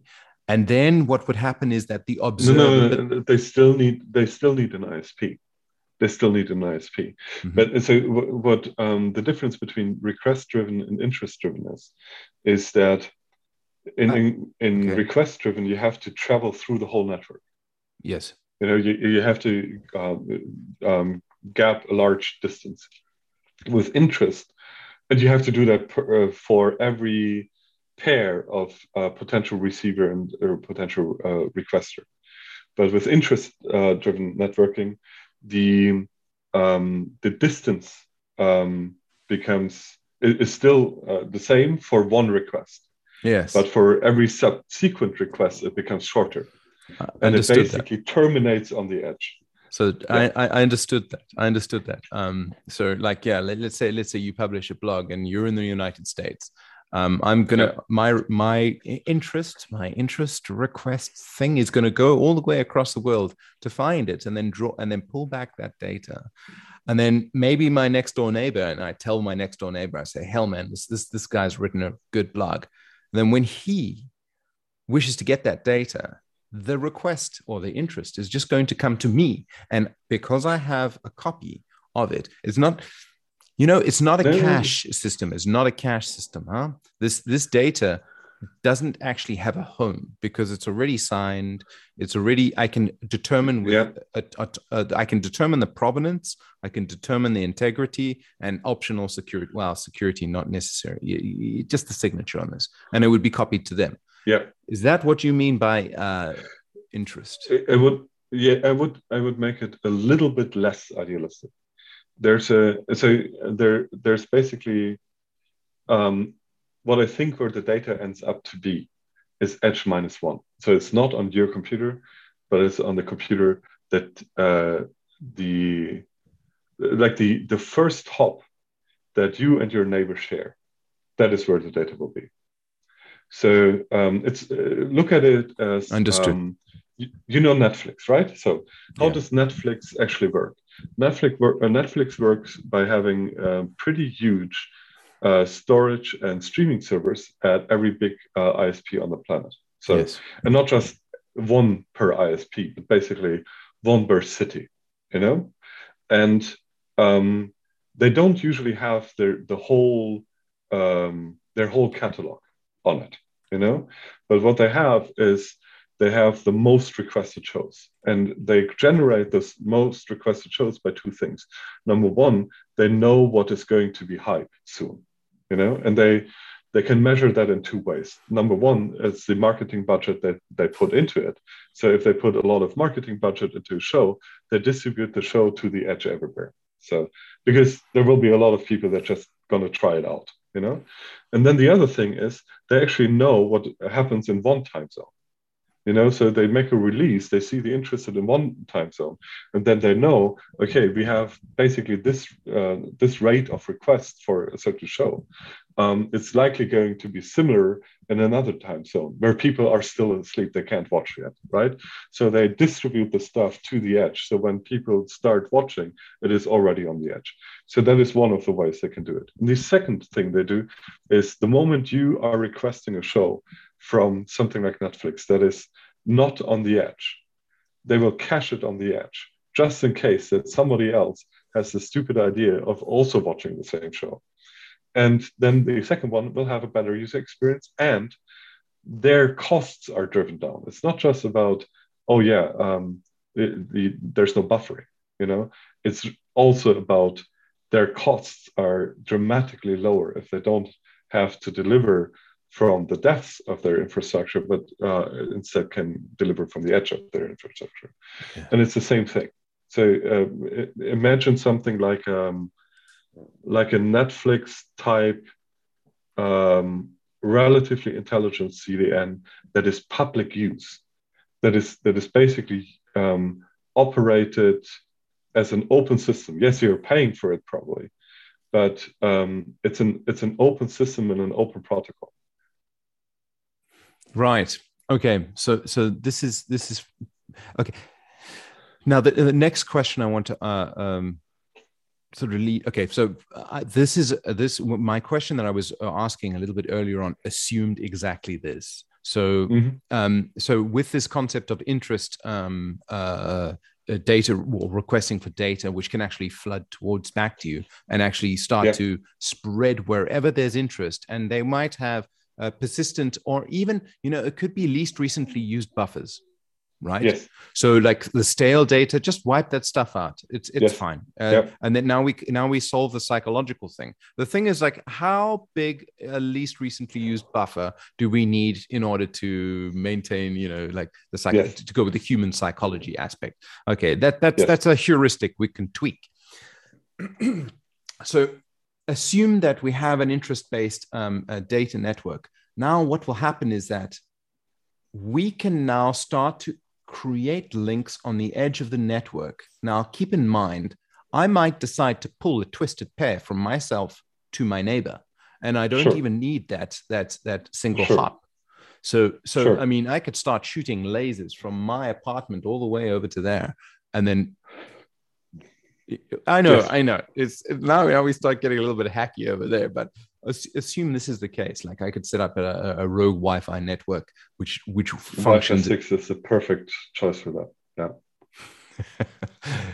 you see, so so at that point now, now we start to lose the observability of the links, and this introduces a concept. In An ideal world. In a, in hey man the fundamental technology is there which allows it you see? Mm. because currently like tcp ip all of that stuff it's difficult to do that. The technology this interest based stuff needs to be able to operate on on like a broadcast network. Like currently the problem is that you we've got 99 receivers uh, uh, uh, 100 receivers and only one responds and says yes that's my packet you see? You want to have the technology such that everybody can look uh-huh. No, no, no, no, no, no, uh-huh. no. So I, I, I, fundamentally disagree on that. So um, there are, how do you say that? Um, there's an economic reason why the internet looks like it looks today. Uh, it's efficiency. So um, the network topology follows efficiency. And um, mesh networks are not efficient. Plus, they have um, a, a cut-off horizon after which they are too complex for anything. And the problem is that um, you you basically have two issues um, in a mesh network, um, in a, like a realistic mesh network and not about a simulation. And um, the realistic issues are two. And number one is every link costs money. And number two is um, every link has to uh, cross distance. And there's a thing with distance, and that is at a certain point, a direct link cannot cross distance anymore. So you and me, realistically, cannot have a direct link. There's no way of that. So even if we want, I mean, yes, if if we were billionaires, we could have a direct link, but only one. You know, so at some point you have to share links, and that is you coming back to the internet because the internet is about sharing links. I and that is where the observability comes back in. Mm-hmm. Because the moment you have to share links, you have to deconflict links. And the deconflicting has to be done somehow. And it's the deconflicting protocol or authority that actually introduces the observability. Okay. I so absolutely agree with you. At some point, fucked. okay. Okay. Right. Okay. I wasn't throwing the baby out with the bathwater and saying, okay, well, like I'm just going to use these rogue networks. Uh, uh, no, I'm, I'm a fan uh, of rogue networks. So uh, don't get me wrong. I know that. So yeah. No, no. I, I, have I've done my quite share of rogue networking, you know, from uh, laying fiber optics uh, over a, a, jungle in, in Panama uh, and uh, reusing actually dark fiber on the uh, Berlin subway. Naughty which, boy. Um, well, it, and you have to do something to make living worth it, you know. But um, a lot of these things are really interesting in um, in um, crisis scenarios. You know, in crisis scenarios, a lot of these things are amazing because our usability, uh, our usage patterns actually change. You know, then it's about you know, I want to get these hundred characters to my friend to tell him that I'm alive.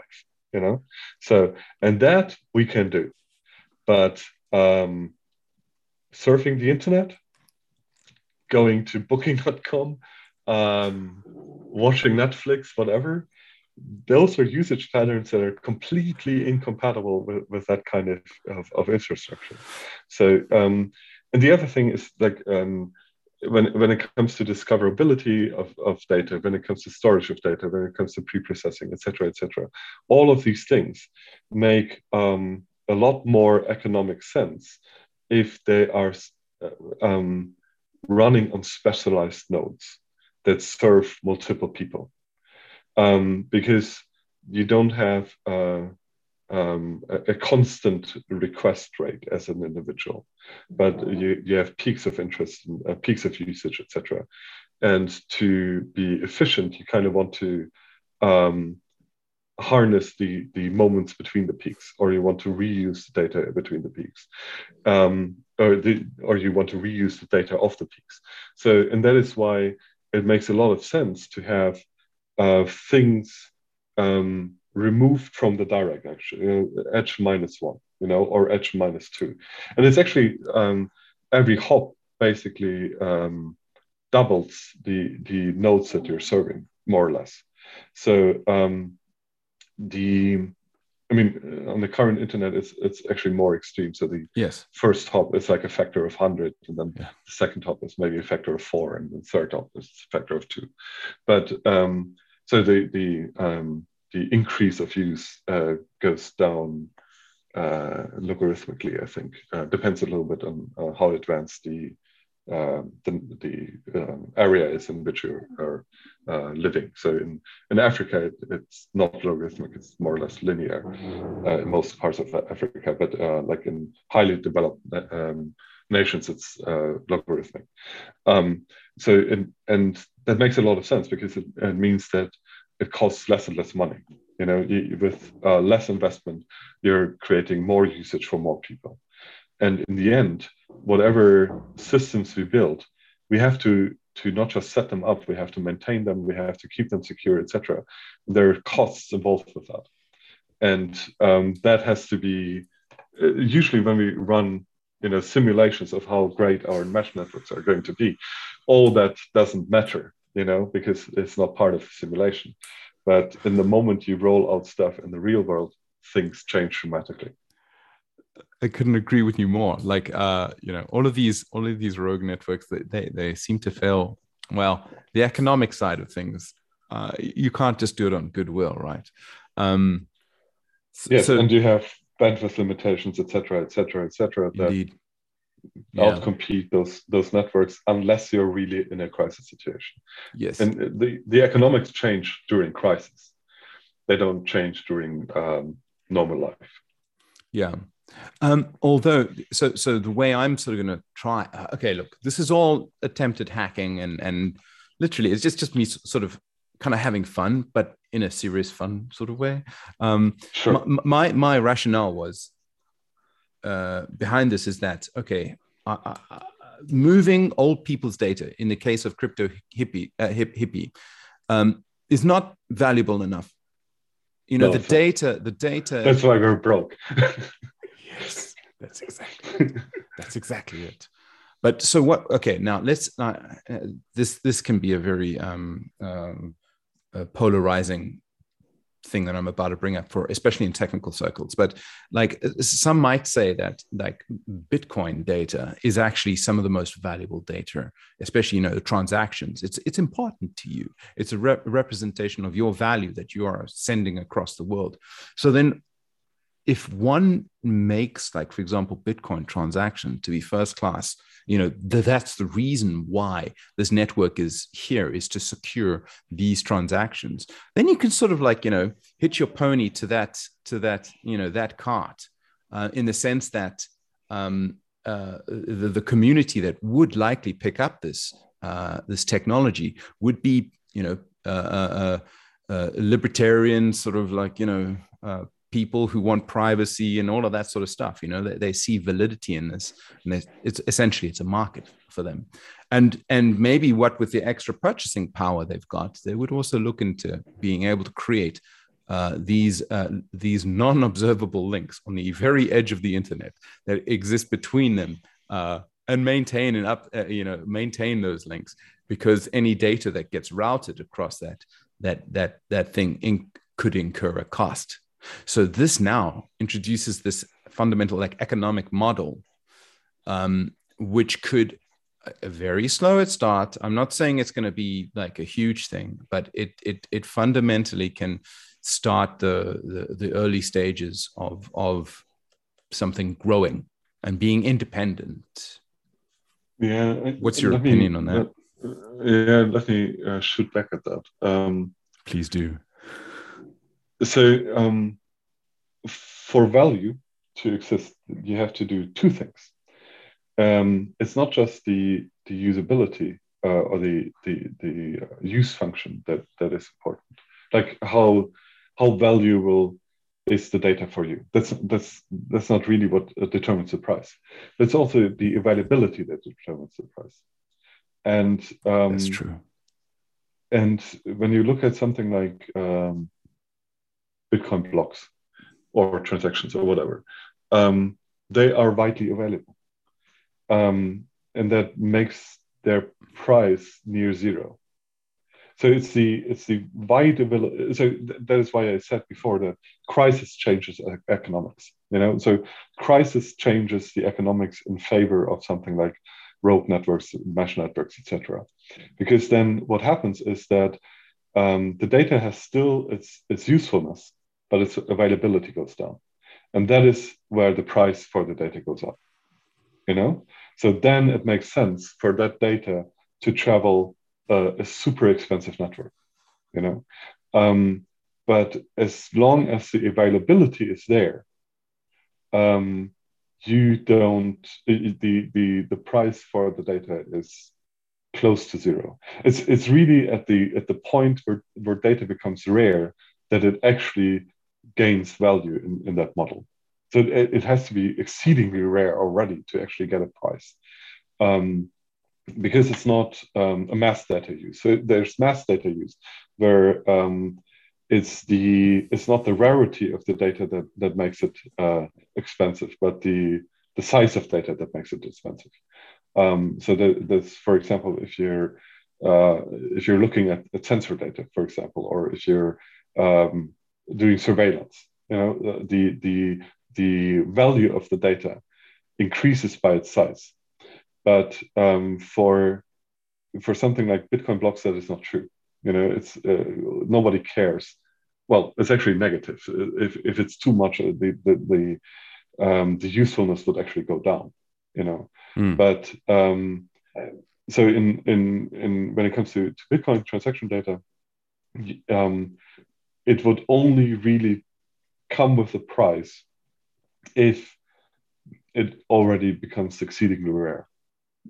Okay, so so so at the at the moment of crisis, so you know if there's censorship, etc., etc., uh, and then the the question is also that um, yes, you would have value um, attached to that data and uh, to its timely delivery. It's not just the existence of the data, but it's the timely delivery of the data. Um, but then the the what also happens is that you are running into a scenario of competition. So there, there are various ways in which that data could reach you at different prices.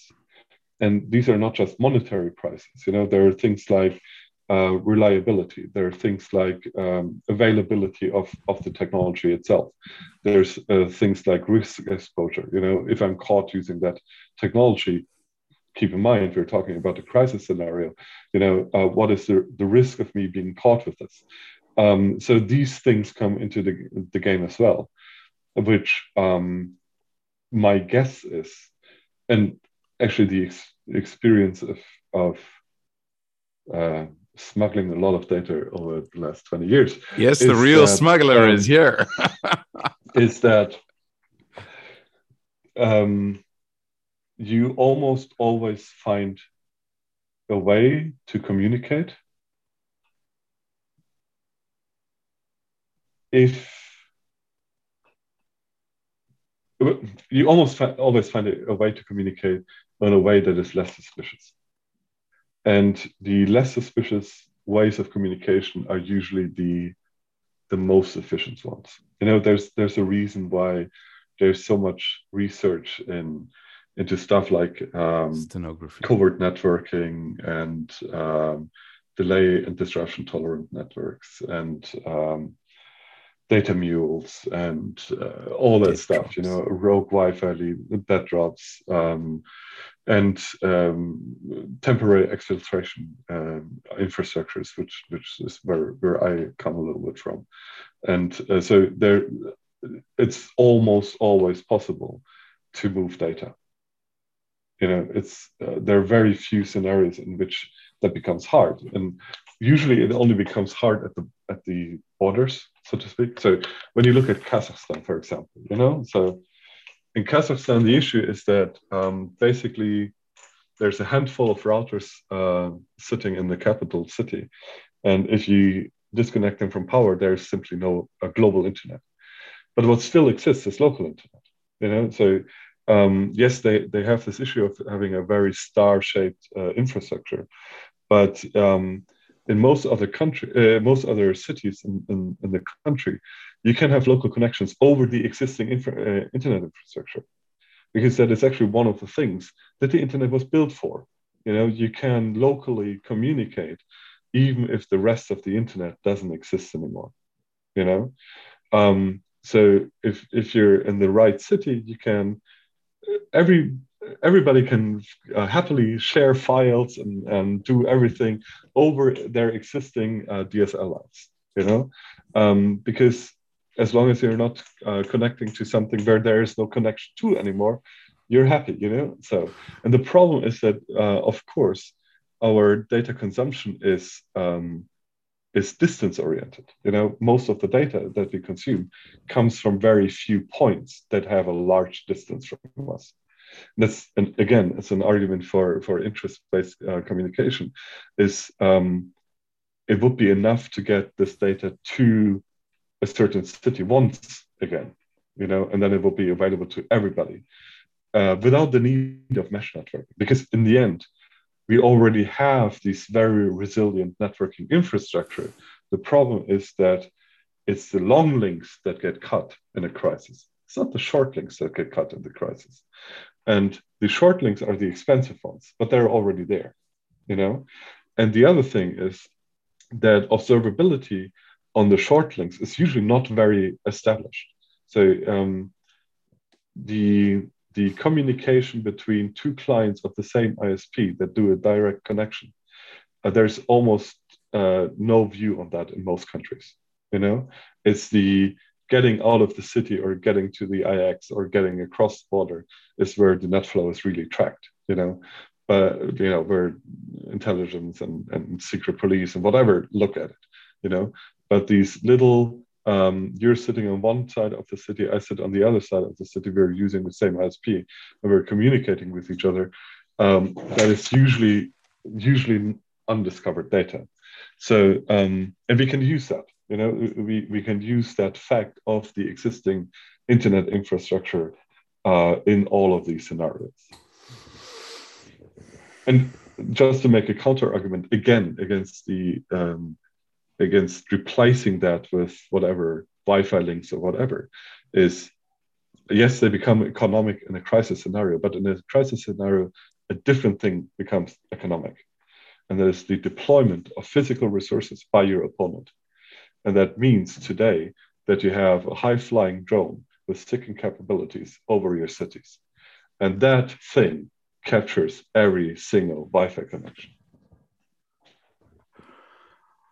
and then you're actually doomed by using some a network like that because then we actually know exactly where to where to send the hellfire Dude.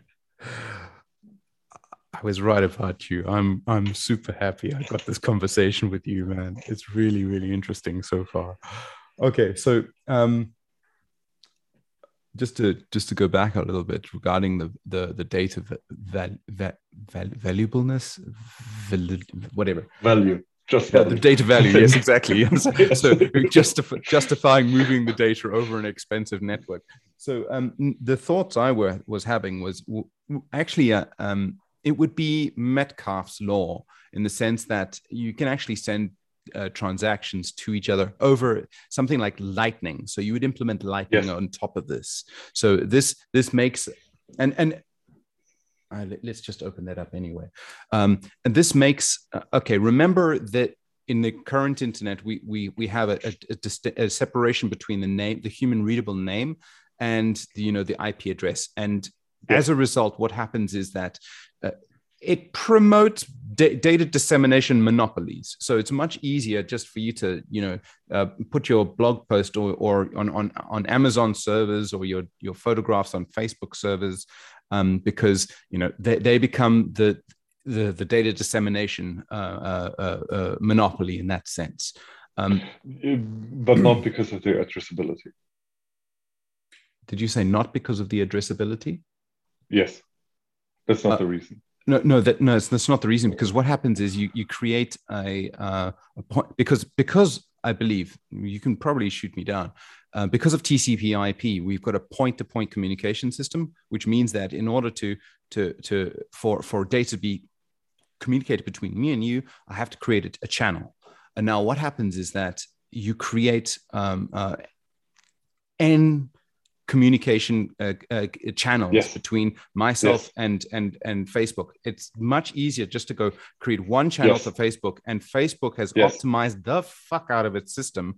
Uh, exactly. Uh, uh, and via VC money and funding themselves by selling all your data to the government, which is printing the money and keeping their their yes. you know their their, their little like uh, um, uh, who's the author of Animal Farm? Uh, George uh, Orwell. George Orwell's dystopia in in full yeah. full full swing, right? So it's it's just easier to do that. And as soon as you uh, reduce that so that like data is actually bound to the public key um, and and routing it gets routed to you, you remove the rent seekers.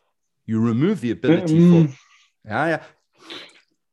Okay. I, I think there's down. a there's a yeah, I think there's a non sequitur in there.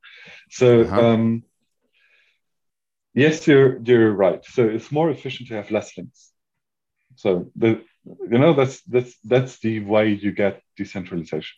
Yeah. Is um by concentrating links into hubs So the bigger your hub is, uh, the more use you have to connect to the same hub. Yep. You know that is that is network uh, effects. You know. Yep. So um, if if you only have very few links to random people, the the value of those links is, is relatively low, while the cost is still existent. Um, but if you could connect to one hub that works most of the time, uh, that's a condition basically, um, and that connects you to a lot of other people. That means that the amount of links you have to directly create while still having uh, the profit of being connected to a lot of people uh, goes up. So um, your, your link cost goes down uh, while still having the, the usefulness of the whole network. And that is where you get a centralization from. And that is always the case. So the I think the, the mistake that we often make is we think, oh, we, we create those networks that are permissionless, everybody can participate in them, hence they will be decentralized. But that is not true. Um, given the, the normal environment and normal economics, you always get uh, centralization. You don't get centralization in a single point. You get usually get centralization in two or three, sometimes five points.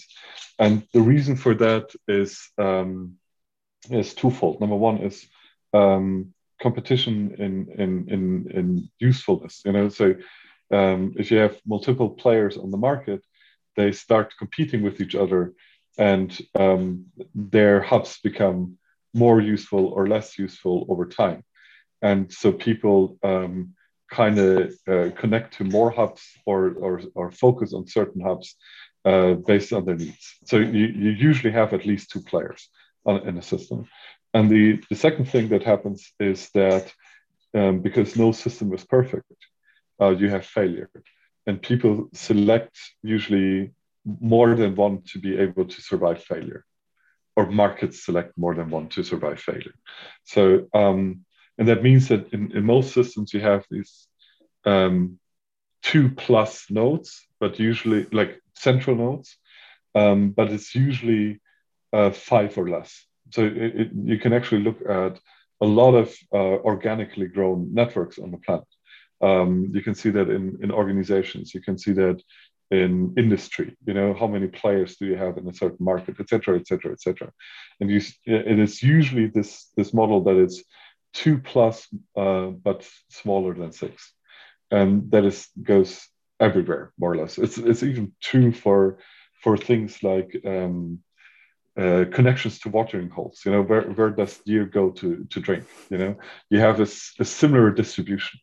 And uh, power laws. Um, yeah, because you have like mating strategies that are connected to that, etc., etc., etc.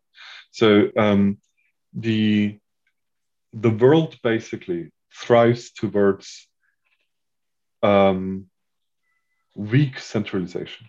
So it's not uh, strong centralization in the sense that it's one point, Oh, I see. But it's weak centralization in the sense of there are a couple of points, but it's a handful basically. Yeah, economic um, forces and efficiency um, in in yes. ideal sort of peaceful times.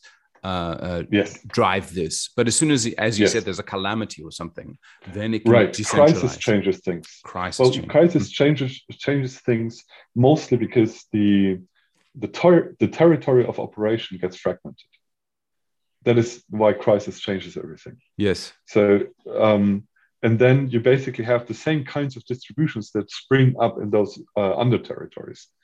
So, and uh, yes, of course, you have a, the total number of nodes goes up, but the um, the layout is still the same because when, when you look at um, all kinds of networks, they're basically fractals.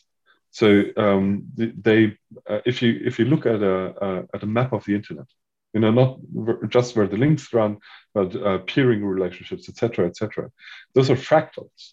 Um, they they they have self similarity. You know, they uh, the when you zoom out of them, you know, you see those uh, two to five big uh, centers, you know, and then but if you zoom into the edges, you know, you, you see those two to five uh, local centers, you know, and then you zoom yeah. in more, and then you see the two see to five again. See um, again. edge. See again. exactly. so, and and that is how it's it's basically a fundamental of the world. You know, there there are um, very logical laws that drive towards that.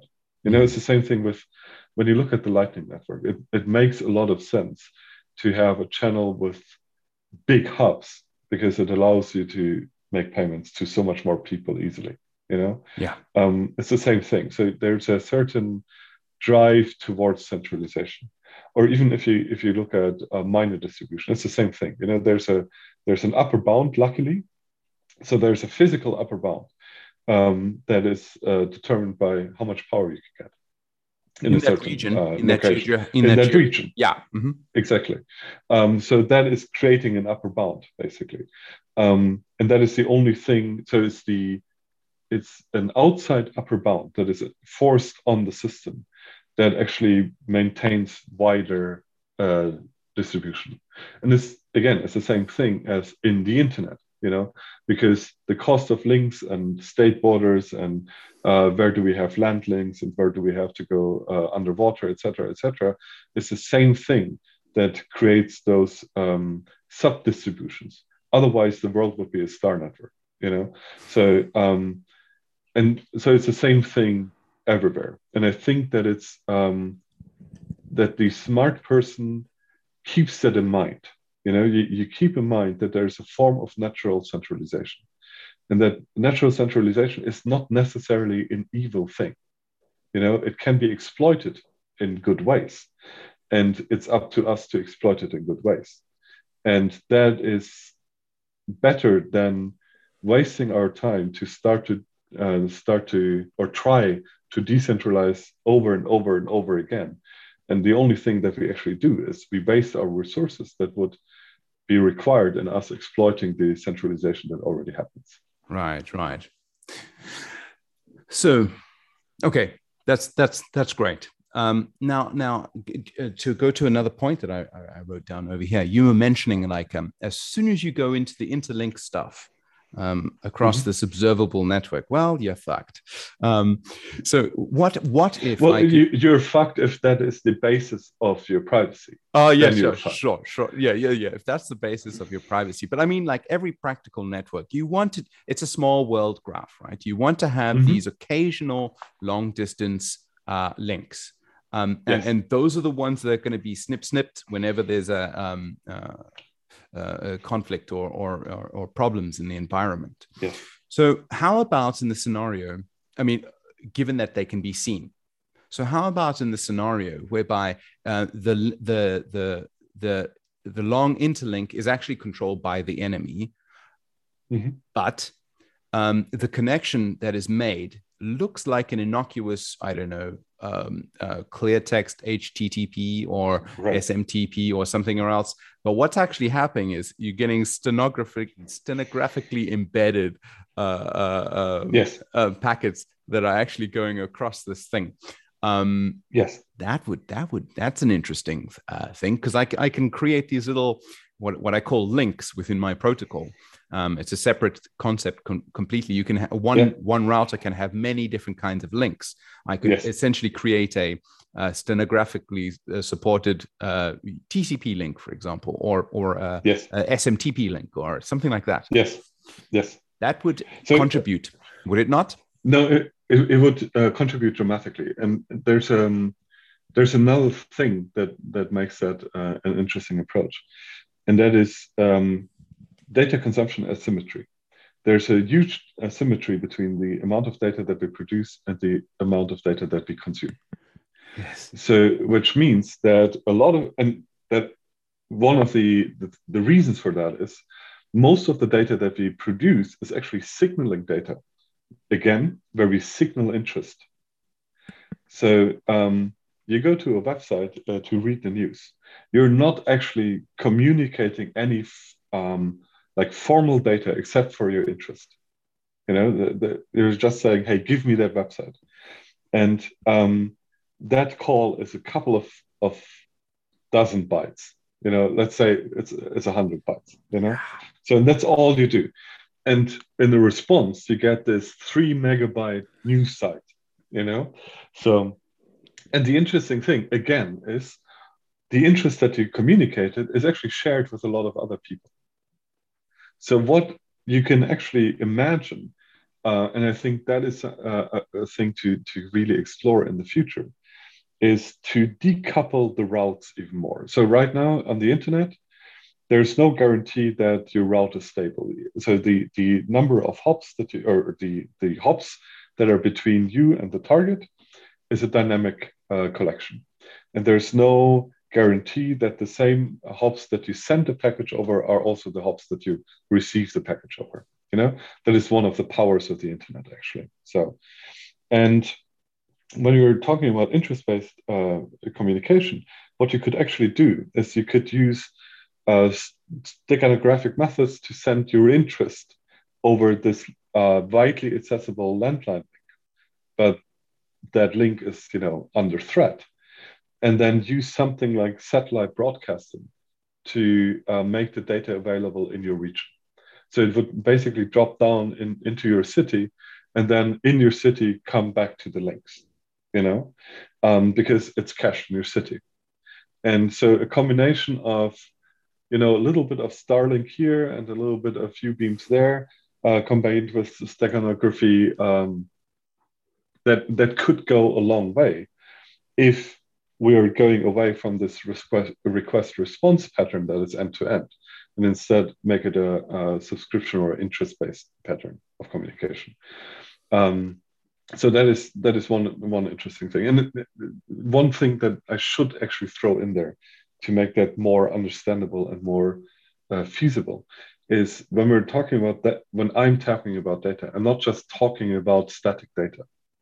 I'm also talking about code um, so you can edge distribute code today because we have stuff like WebAssembly and stuff like that. So um, sending the program with the data is a realistic thing to do now. So, and that means that a lot of uh, services can actually be um, edge distributed. I mean, there's a lot of work that needs to be done there. You know, let's let's be really honest. You know, this is like um, we're talking about um, a technological change that, if successful, is going to make billions for everybody who's involved in it, and is um, highly interesting for VCs, etc., etc., um, and will basically fuck with every uh, current internet ecosystem we have. But it will actually be better, and it's actually realistic today. It, it wasn't realistic 20 years ago. Today is realistic um, because you know advances in computing and hardware, etc., etc. And now coming back to to your steganographic uh, communication, the thing is, um, if you have enough data that you can hide in, you can always make a provable, in, undiscoverable communication in it. So that's an eh, that's another thing you know that we know since Shannon actually. So you know information theory goes a long way. You know you, you have to apply it a lot, but at some point um, you you you you find the spot where it becomes um, low probability detectable or extremely low probability detectable, but it's still enough bits that you can uh, transfer outside the compression window. So and there, the funny thing is that the internet is actually better for that than uh, a lot of other things, because there is um, there we can transmit bits, not just in our packages, but also by the fact that we're sending packages. Uh, we can transfer bits by the timing of those packages. We can transfer uh, bits by um, by order of packages, which is a, a, natural occurring thing on the internet, is that, that the order of, of packages gets, gets fucked up. Um, and you throw in enough error correction and you can basically always exfiltrate data. As long as there is any link, you will be able to trickle bits through it. Um, that is exactly what, what a lot of people do. Like uh, a lot of the advanced uh, how you call it cyber espionage campaigns etc um, i mean the, data exfiltration is like one of the the high arts in, in the field. And there is a shitload of things you can do that are almost impossible to detect. And actually it's becoming easier. And so, because you, you said before, um, you would send clear text around. No, no, you actually want to send um, cryptographic material around because number one, it's the common thing, and number two is um, cryptographic protocols have so many parts that are required random that you can use to place data without it ever being provable that you placed it. Um, so, for example, you can uh, encode data into nonsense. You know, um, you can uh, use stuff like um, wheat and chaff protocols to to communicate bits. You know, it's like does a certain hash on a certain nodes produce a one or a zero as a first bit. You know, that's like the, the thing that you communicate. Ooh, so, lots of um, computation there. yeah, but it's not that big. Um, so if, if you're looking at uh, modern computers that mm. have stuff like uh, on uh, on silicon hash process uh, hash generation, and um, you, you look at the the standard nonce sizes in a lot of protocols, they just coincide with the block size of of the hash you know, which means that it's a, it's two calls to the processor to actually process that. That's and your network point, card eh? is actually able to do that. So you can actually off- offload it to your to your networking card, because that same feature is is in a lot of networking cards, because uh, we offload a, a lot of like routing decisions, security, encapsulation, decapsulation, even IPsec, etc. You can offload to to to better uh, networking cards. I mean, your your Ethernet card today is a computer. You know, it's not just I, I copy something from the file layer. You know, no, there's a, a computer and an operating system on it and everything. And actually, a lot of these are open source. You know, that's the reason why we have stuff like PXE bootloaders and stuff like that. Um, and there's a whole universe of how you can make interesting data suddenly trickle out of your card. Fascinating. Yeah. Oh man, you you got me you got me so engrossed in that particular thing. I didn't work out. I didn't have a, a follow up question. Um, uh, no, Sorry. We, we, no, no, no, no, no, no, no. It was, it's fascinating how how you can how you can take something and just just expand on it. Um, let me think a little bit. Uh, let me think a little bit. Yeah. Yeah. Oh yes, I remember now. Okay, so you were you were ref- referring to actually distributing of, of code um, over this yes. same network. Um, it's it's it's funny that you mentioned that. So I'm I'm actually using this networking protocol um, as the basis of a capability uh, um, programming language, which is similar to the mm-hmm. back in the day. Uh, Mark Miller created something called E language, right? Which is a, mm-hmm. a capability based um, uh, domain specific language implemented on the Java virtual machine. Um, and and you know he, he's done a lot of foundational work in in in the, the underlying cryptography uh, of these systems. So so mm-hmm. so now now, um, imagine imagine a world you've got a device which is rather similar to um, uh, oh, it's not easy. Oh yes, uh, and a device that's rather similar to this um, that sort of sits mm-hmm. in your living room, right? Um, yeah.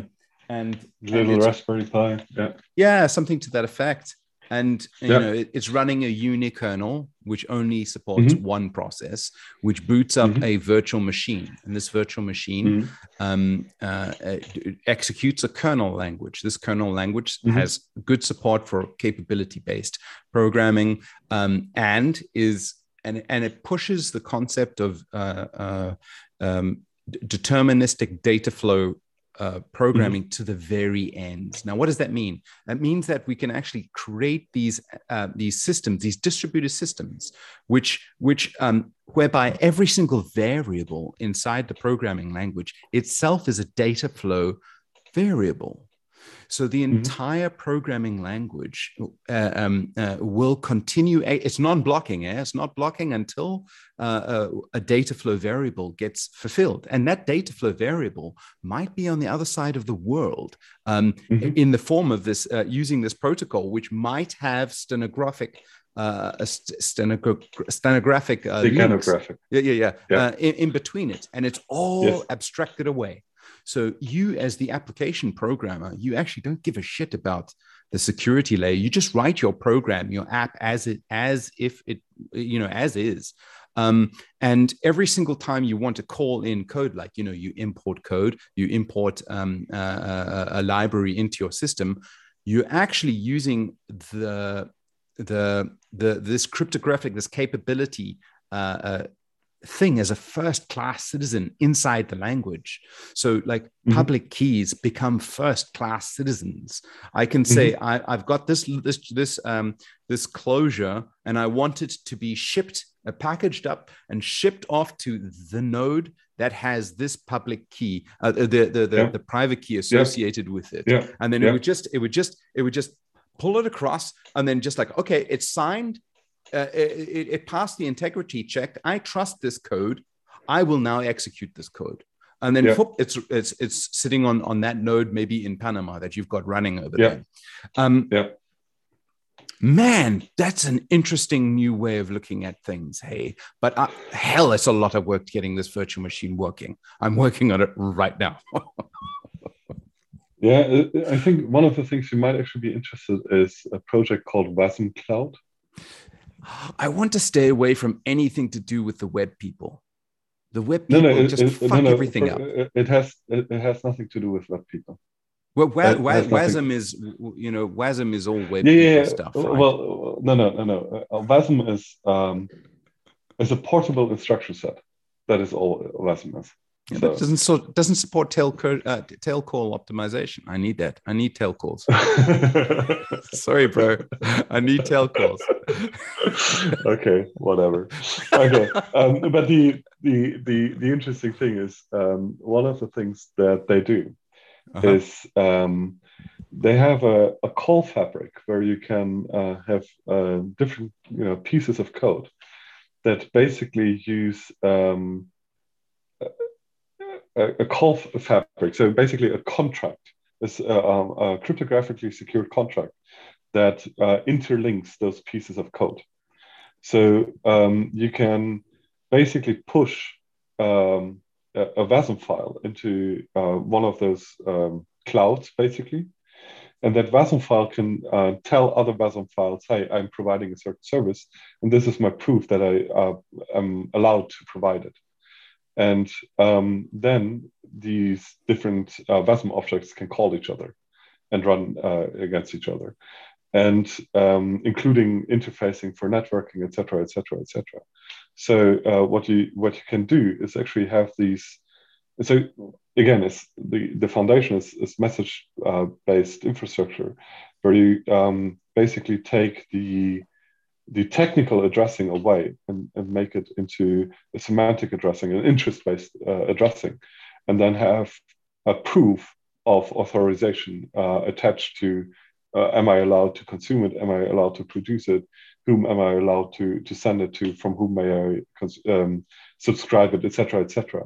So you, you have this, this fabric of very, very small bits of code that are living in a, in a um, in a substrate, so to speak, where they can talk to each other, but they can make sure that they're talking to the to the right um, other piece of code. And then uh, including stuff like being able to to automatically or dynamically change an environment like that. You know, uh, updating very small modules uh, out of out of this fabric. You know, replacing them on the fly during runtime in a in a globally distributed manner. So it's it's not a single computer. It's we run it on hundreds of computers um, and including uh, stuff like the code moves to the computers that have most resources available and stuff like that. So you have rebalancing. So that is um, work stealing. I think yes. So it's it's um it's a it's for sure a direction in which a lot of thought goes right now. You know, it's like um, the the direct link between computer and code or code and communication is going away. So we're, we're, more and more moving towards this, this thing where um, code is an abstract entity within a network of communication. And that, that is especially interesting because we're, you know, Java 20, 30 years ago uh, ho- however long ago, made this promise. You know, you, you can code something and it runs everywhere. But the thing is, we we are actually accomplishing that right now. Yeah. And it's one of the the the conditions uh, for for such a. I don't even have a good name for it. You know, it's like um, fog. Let's let's call it fog computing. You know, so um, in, it's one of the conditions of, of this fog and there's an interesting aspect to it and the the uh, like historically interesting aspect. And that is when you when you look at um, the ideas that were floating like the the cypherpunk mailing list in the in the late 90s um, one of the the big concerns of the cypherpunk was always um, tamper resistance temper evidence and attestation so how can we run code and trust it? You know, so even if it runs somewhere else, how can we trust it? And um, there was always like one of these these big dreams was to to be able to to take a piece of code and maybe not even reveal it, you know, send it somewhere else, have it executed, and be sure that it is actually executed correctly. And um, today we we try to do that like with you know homomorphic uh, cir- uh, circuits and stuff like that you know. And i'm relatively skeptical there because um, what the fuck. Anyway um, but there's another thing. And the other thing is um, that trustable and attestable computing is actually a thing that is beginning to exist right now. And the reason for that is the fucking cloud uh, providers because everybody is moving everything into the cloud. The cloud has to provide uh, trustworthiness. And the only thing you can do that is actually by building all your processor infrastructure uh, into a trustworthy computer. And the thing is, those processors are not just sitting at Google, they're sitting under my desk, you know? And then things like, I mean, I, I find it fascinating. I mean, it's still work in progress and there's a lot of security issues still. You know, it'll probably need another five years. But um, look at something like modern uh, AMD processors. You know, um, EPYC, for example. You know, so what do you have in EPYC? In EPYC, you have um, TPM hierarchies that allow you to do attestation of the whole call stack from the first bit up to the kernel in your virtual machine. So it's not just the host operating system that you can attest, you can attest the virtual machine. And um, you can um, transfer keys between TPMs and different computers so that the keys only become unlockable if the attestation chain on the other computer is valid. So you can actually transmit secrets uh, that only become available on the other machine if the other machine has exactly the characteristics that you that you pre-computed. And you have stuff like um, on CPU, on die uh, RAM encryption. So it, it so basically the only unencrypted data that that exists is the the the data that is on the registers and in the cache of the of the CPU, and um, everything else is encrypted. So uh, all that part is on the die and the die itself is um, is, is, is observing itself for for tampering, and um, tampering detection will uh, undermine the attestation chain, and the attestation chain basically blows up uh, your your your VM there. So, in theory, at least, I mean, yes, there are implementation issues. You know, it's a, a lot of the code that that is used there is um, it's not the quality that that we need, you know. But on the other hand, I, I think it's very realistic that we get the quality at some point uh, because it's um, it's a well enough describable problem and it's small enough that it actually makes um, sense there to use uh, provable programming techniques, you know, to, to, to actually prove that the code is according to specifications. Um, and we will sooner or later have that. You know, we will sooner or later have uh, a trust stack that is completely proven. You know, from the first bit to the last bit will be completely proven, and it will incorporate things like unclonable uh, physical functions that will actually make it possible for us to detect if we're running on a real computer or in a simulation. and stuff like that. And um, that will allow us to have uh, movable code and movable data that no matter where on the planet it executes, we will be able to trust it and it will stay secret. It will be unmodifiable and it will not leak any information. And that is a thing that, in my opinion, will hit within the next two to seven years. We will have a, a basis for that. And that that combined with something like, you know, interest-based communication will change everything fundamentally. You know, the we will we will not talk about individual computers anymore. We will we will talk about something like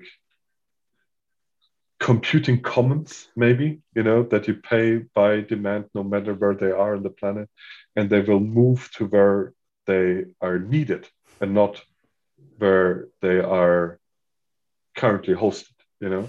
So, and that will happen. And, and um, the, the other thing that uh, an infrastructure like that also allows us is actually to make real micropayments between those systems possible.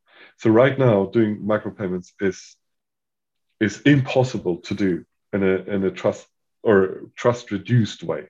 You know, forget about trustless. There's no trustless. There's only trust reduced. So doing micropayments in a trust reduced way is currently completely impossible.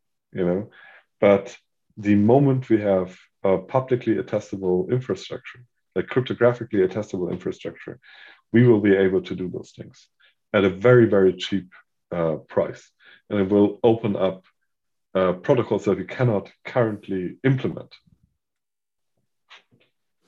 And then we're probably fucked as well. You know, I'm not necessarily saying that's going to be a utopia. You know, we're probably going to come up with a really good way of, of making that into something terrible. But uh, it's it's technologically interesting. so that so those are the unknown unknowns, right? yes, exactly. Always keep them in mind. Yes, yeah, yeah they're, they're, out to bite you, man. That's what they do. So, exactly. so, uh, so you you mentioned like a T T TMP uh, TPM uh, uh, uh, infrastructure. Now, now I, am circumventing this to the best of my ability. I really, you know, mm-hmm. I, I, I did, I, I did the whole like looked into the hardware sort of thing, and I'm like, okay, I'm gonna have this little dongle here, and everything's gonna be, gonna be, gonna be, you know, from this point downwards, I'm gonna be able to have the entire thing, you know, attestable. And I was like, mm, yeah, fuck, I, I, I don't think I can take this battle, given that I want to implement the virtual machine and etc. etc. etc. So I thought, you know what, just go with a unikernel yeah. And then distribute that as assigned with with maybe my key, and then you just flash it to your device and you run it. Well, uh, that Not is of enough. course something that that well, it works as long as you have physical control. You know, if, and the physical control is this very specific thing because so it doesn't really mean it, it, it sits in it not only means it sits on your desk but it also means that um, you security can together yourself. Yes, you know? yes, yes, so, yes, yes. and so, but again, it's like most things, it's a probability game, you know. So um, if you can have a hundred of those nodes and only one is uh, is untrustworthy, you know, that might be fully enough. You know, it's we we often have these very theoretical standards of how secure something has to be um, and those standards are usually unaccomplishable. But um, in in most cases, probabilities are enough. You know, it's like in most cases, like fifty percent plus one is enough. You know, so um, or fifty percent plus the number of computers that might break in the next week. You know, is enough. Um, and I think that is it's it's something to remember from time to time because we often over engineer the shit out of stuff yeah. to reach theoretical limits that number one we will never reach number two we don't really need you know no. so that's another thing we, we actually never need certain standards and then we waste a shitload of time and, and everything to, to to implement stuff that then fails to achieve them so yeah. um I, I think there there's um as always, there's a gradient to to all of these things. You know, it depends on what you are running on it. You know, like yeah. whatever. I mean, if you're running an, an HSM that, that is controlling 50 billion US dollars, yeah, your security shall better be secure, you know. Um, but if, if it's about uh, sending dick pics around, it's probably not, not that important, you know, like unless you're David Beckham or something, you know, then, then it becomes expensive.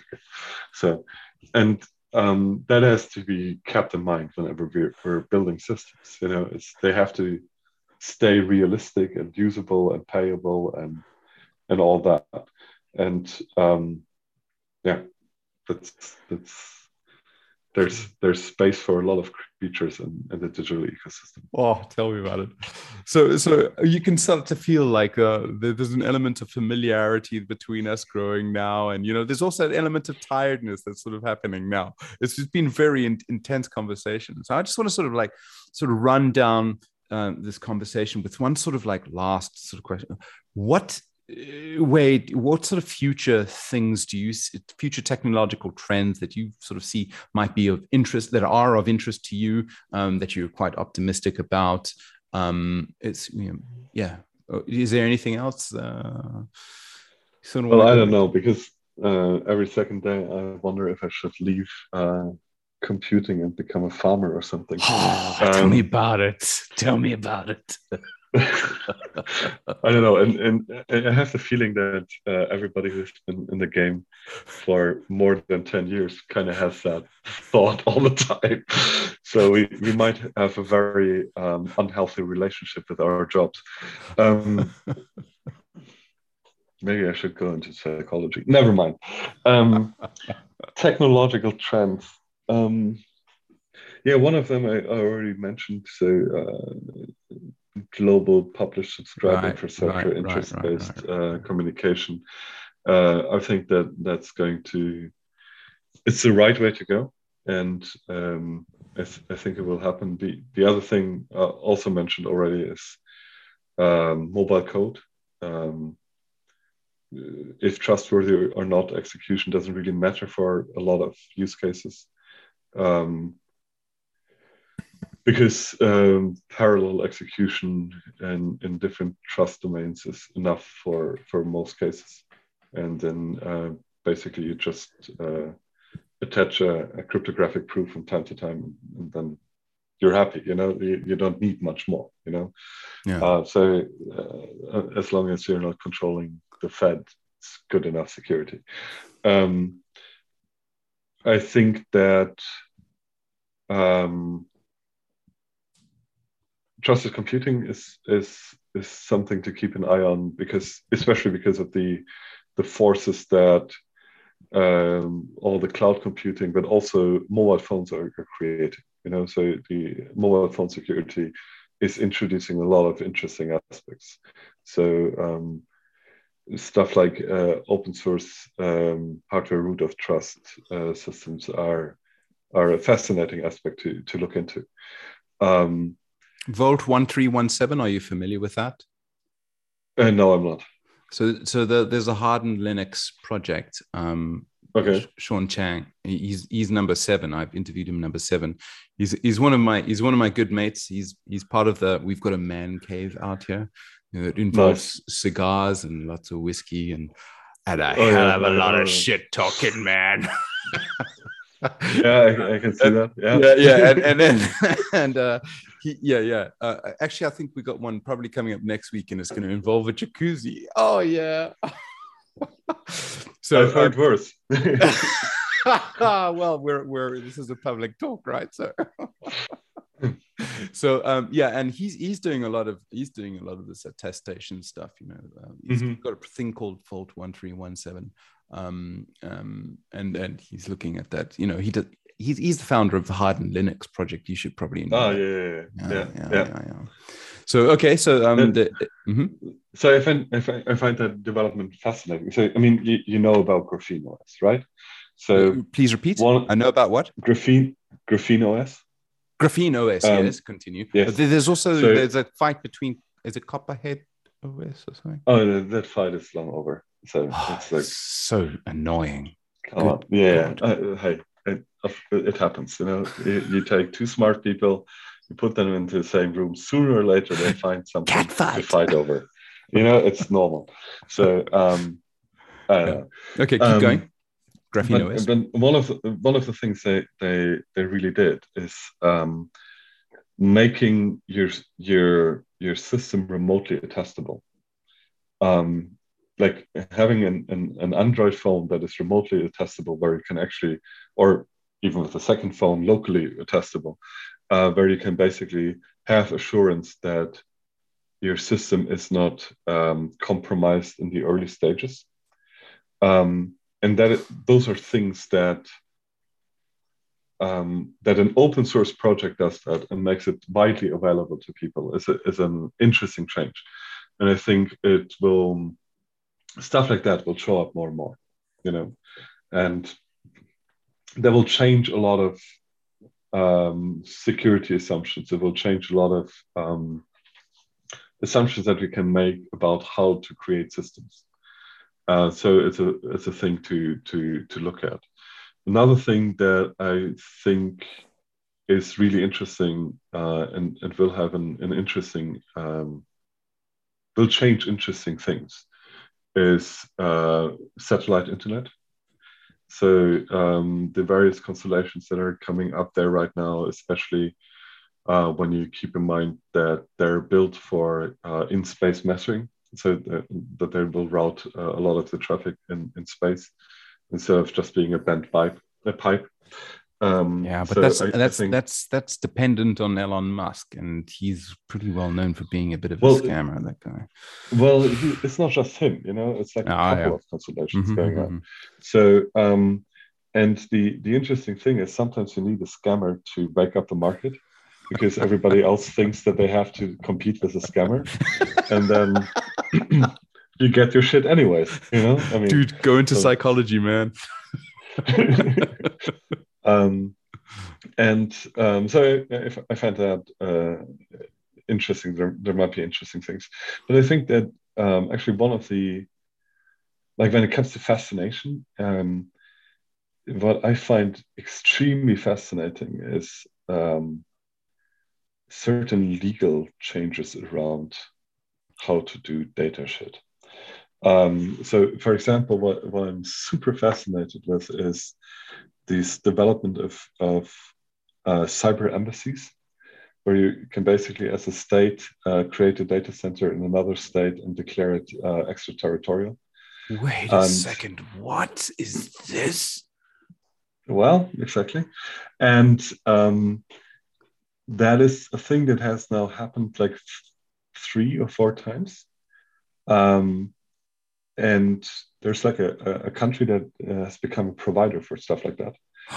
and I'm kind of thinking that give it a few more rounds, and other countries will realize that selling their sovereignty to data centers is actually an interesting business. And that will fuck up a lot of things.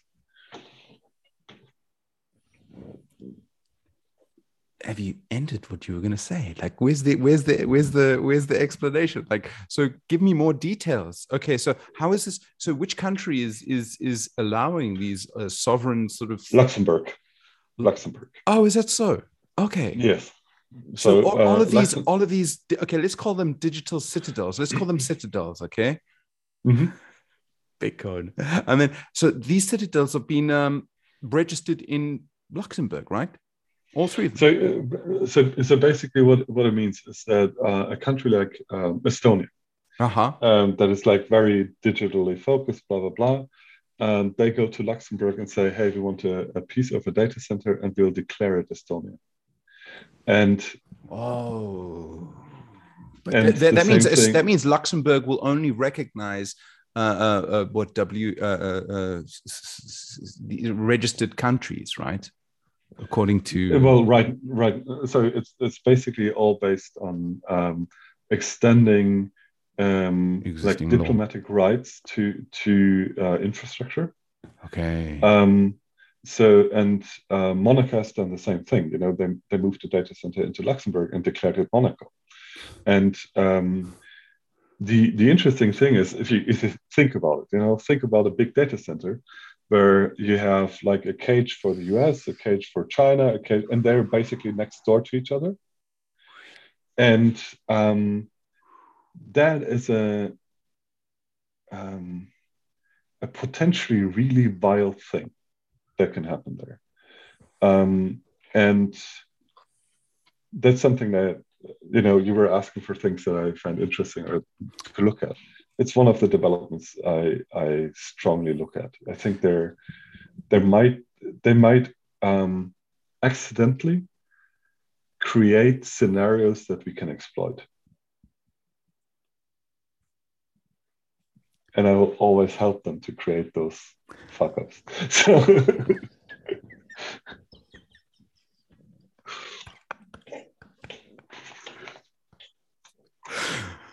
Well, as the real smuggler says, I mean, surely smuggling data between those, just like within a data center, suddenly becomes a lot easier. Is that right? yes, potentially. and it's also it also creates these these crazy things that um, you suddenly not only have multiple jurisdictions uh, in one data center, but they're cr- also creating jurisdiction-less spaces out of necessities. You know, because it's it's common infrastructure between multiple jurisdictions, so you, they become basically anarchic. So, um, like all of the the world system really is, you know, I mean, the, the system between states is anarchic, and if they um, that is something that might actually be really exploitable.